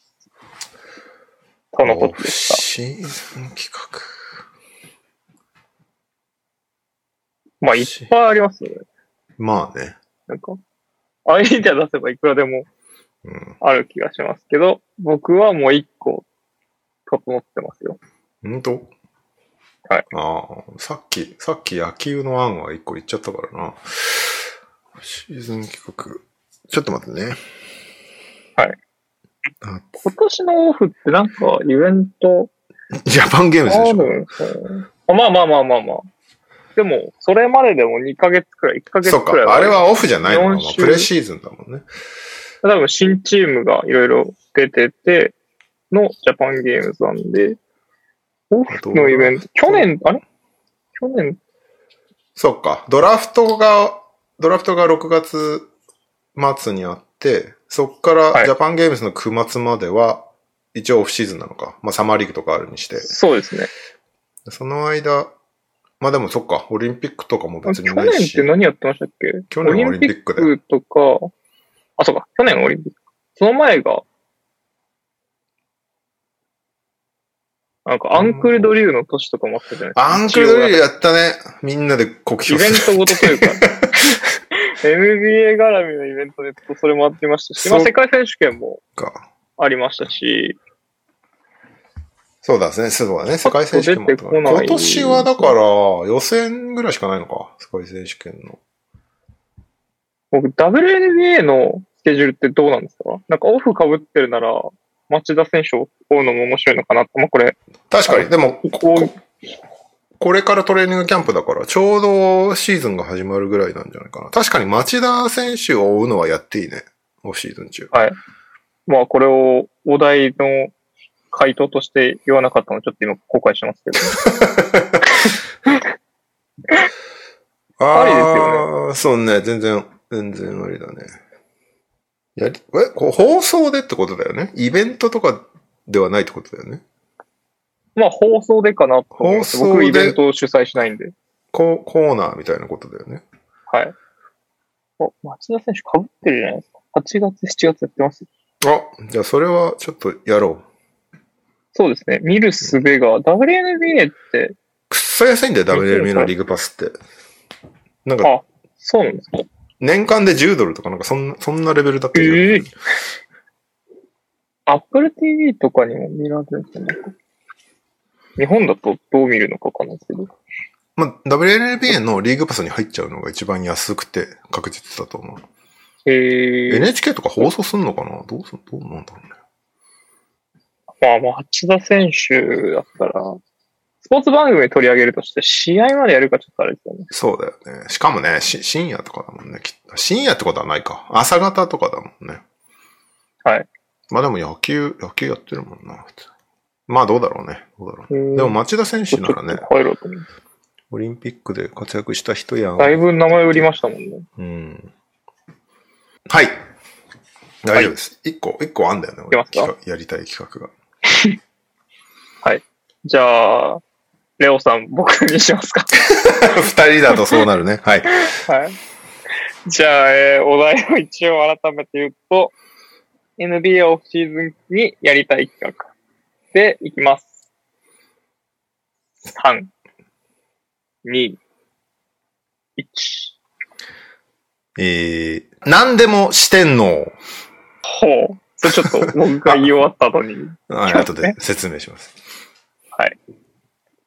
レオの大冒険。あー、続編ね。 ま、絶対やったた方がいいでまたリスナーが離れていくんじゃないかな大丈夫かなす。いや、ジャパンゲームズで着地させるまでが見えてます。はい。See you い See you again. again! そはい。なんかでなんかう。何でもしてんのって、まあ別にここんなタイトルではないんだけど、あアメリカってさ、マウント・ラッシュモアっていうのがあってさ、あの大統領がはい4人岩に掘られてるのあるあじあ、ゃんはいはいはい。なんかあれでバスケ界のマウントラッシュモーとか何々界のマウントラッシュモーみたいなのでよくやるのよそういうのえーでもう何でもいいから四天王作ってこうぜっていう企画をオフシーズンにやりたいえー、いや、それ、楽しみじゃないですか。まあ、ほんと何でおもいい題のよを、まあだからおあ題をの、まあ、シみんュなシュがーもタらえるのかわかーんないシューター四天王とかもうなんならもうラーメンとかでもいい,、い、いんだけどはいはいはい。ラーメンときは新海さんが必要ですね。そうねなんかそういうランキングちょっとしたランキングみたいなのって大体盛り上がるから、はいはいはいそういうのをやりあと、一個ずっとやりたいと思ってた企画があって、結局やってないんだけど、あの、な、こういう現象あるよねっていうのに、名前をつけるっていうのをやっていきたい。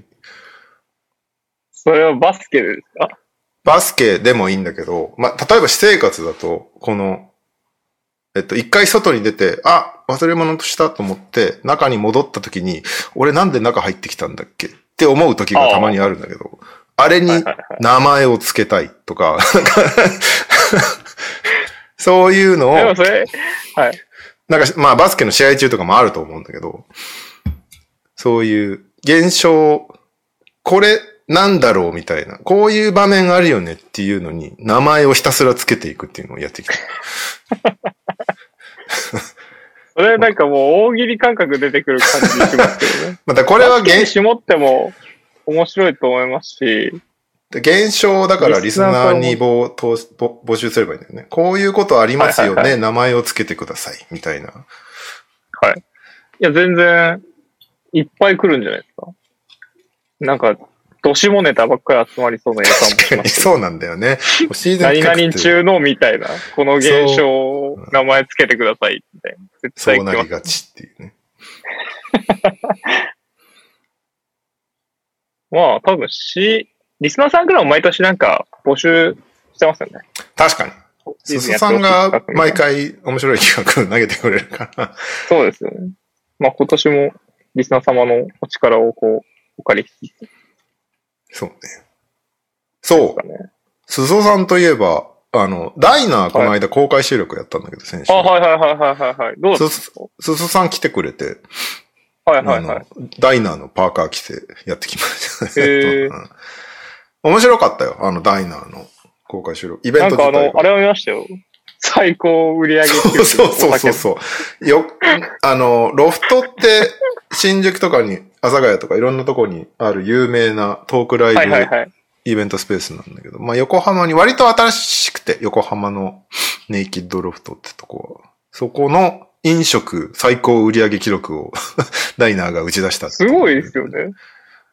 すごいよね。まああの、シャンパンボトルが2回入ったっていうのが多分相当でかいんだと思うけどね。 なんか、ダイナーの方々、僕あの、YouTube ライブとかたまに見るんですけど、うん。 お金めっちゃ落としてくれませんそうそう。あ投げ銭機能めっちゃ使ってくれるじゃないですか。たまにびっくりするんだよね、なんか。いや、そうですよね。総1万額、円とか投げてる時ありますよね。あるあるあなんる。か、一人当たりが。もう総額数万円みたいになるときとか、全然あるからね、単位の。すごいですよね。すごいよな。なんでなのかわかんないですけ謎だよね。ど。はい。まあ、8割型 MQ さんのおかげなんだけど、ああ、なるほど。そう。まあでも楽しかったね。なんか、せっかく横浜来たのにカズマがいないっていう状況だった。すいません。しかも、その時、カズマ浦安にいたっていう、ね。そうそう逆、逆やんっていう。 まあでも、ああいうね、ファン、ファンイベントみたいな、なんかファンっておこがましいけど、ああいう、え、でもまあ、あの、そうそう、ダイナ聞いてくれてるような。ーイベントみたいのも楽しいから、やりたいけどね、それこそオフシーズン中にでもね。まあ、そうですよね。やりたいですよね。リスナーバスケットも僕やりたいですもん。ね。久しぶりに。まあ、その辺も企画したいっちゃしたいけど、めんどくせえんだよな、企画するのって。 ぶっちゃけてしままあう。まあまあ、そうですね。ね、このご時世だし、なんかその辺をなんかはい。なんかあったら、考慮しながらやんないといけないのが結構めんどくさいから、なかなか動けないっていう。なんならね、集まって収録すらできてないからね。そうですよね。ちょっとまあ、そろそろもう一回くらいやりたいですけどね。やりましょう。はい。はい。はい。はい。じゃあ、今日は、はい、決めますか。はお疲れ様です。い。お疲れ様 でした。最後の方、二人とも同じパーカーを着ていてるから、ちょっと気まずい。でも NTR 愛が溢れてるということで溢。れてる。あの、リスナーさんには全く伝わらないですけど、今、あの、ズームのあれで同じパーカーが出てるっていう。二人の画面なのに二2人とも同じ服を着てるっていうことですねはいはいありがとうございますはい。では、はい、ありがとうございましはいありた。がとう来週。はい、よろしくお願いしまた来ます。週おやすみなさい。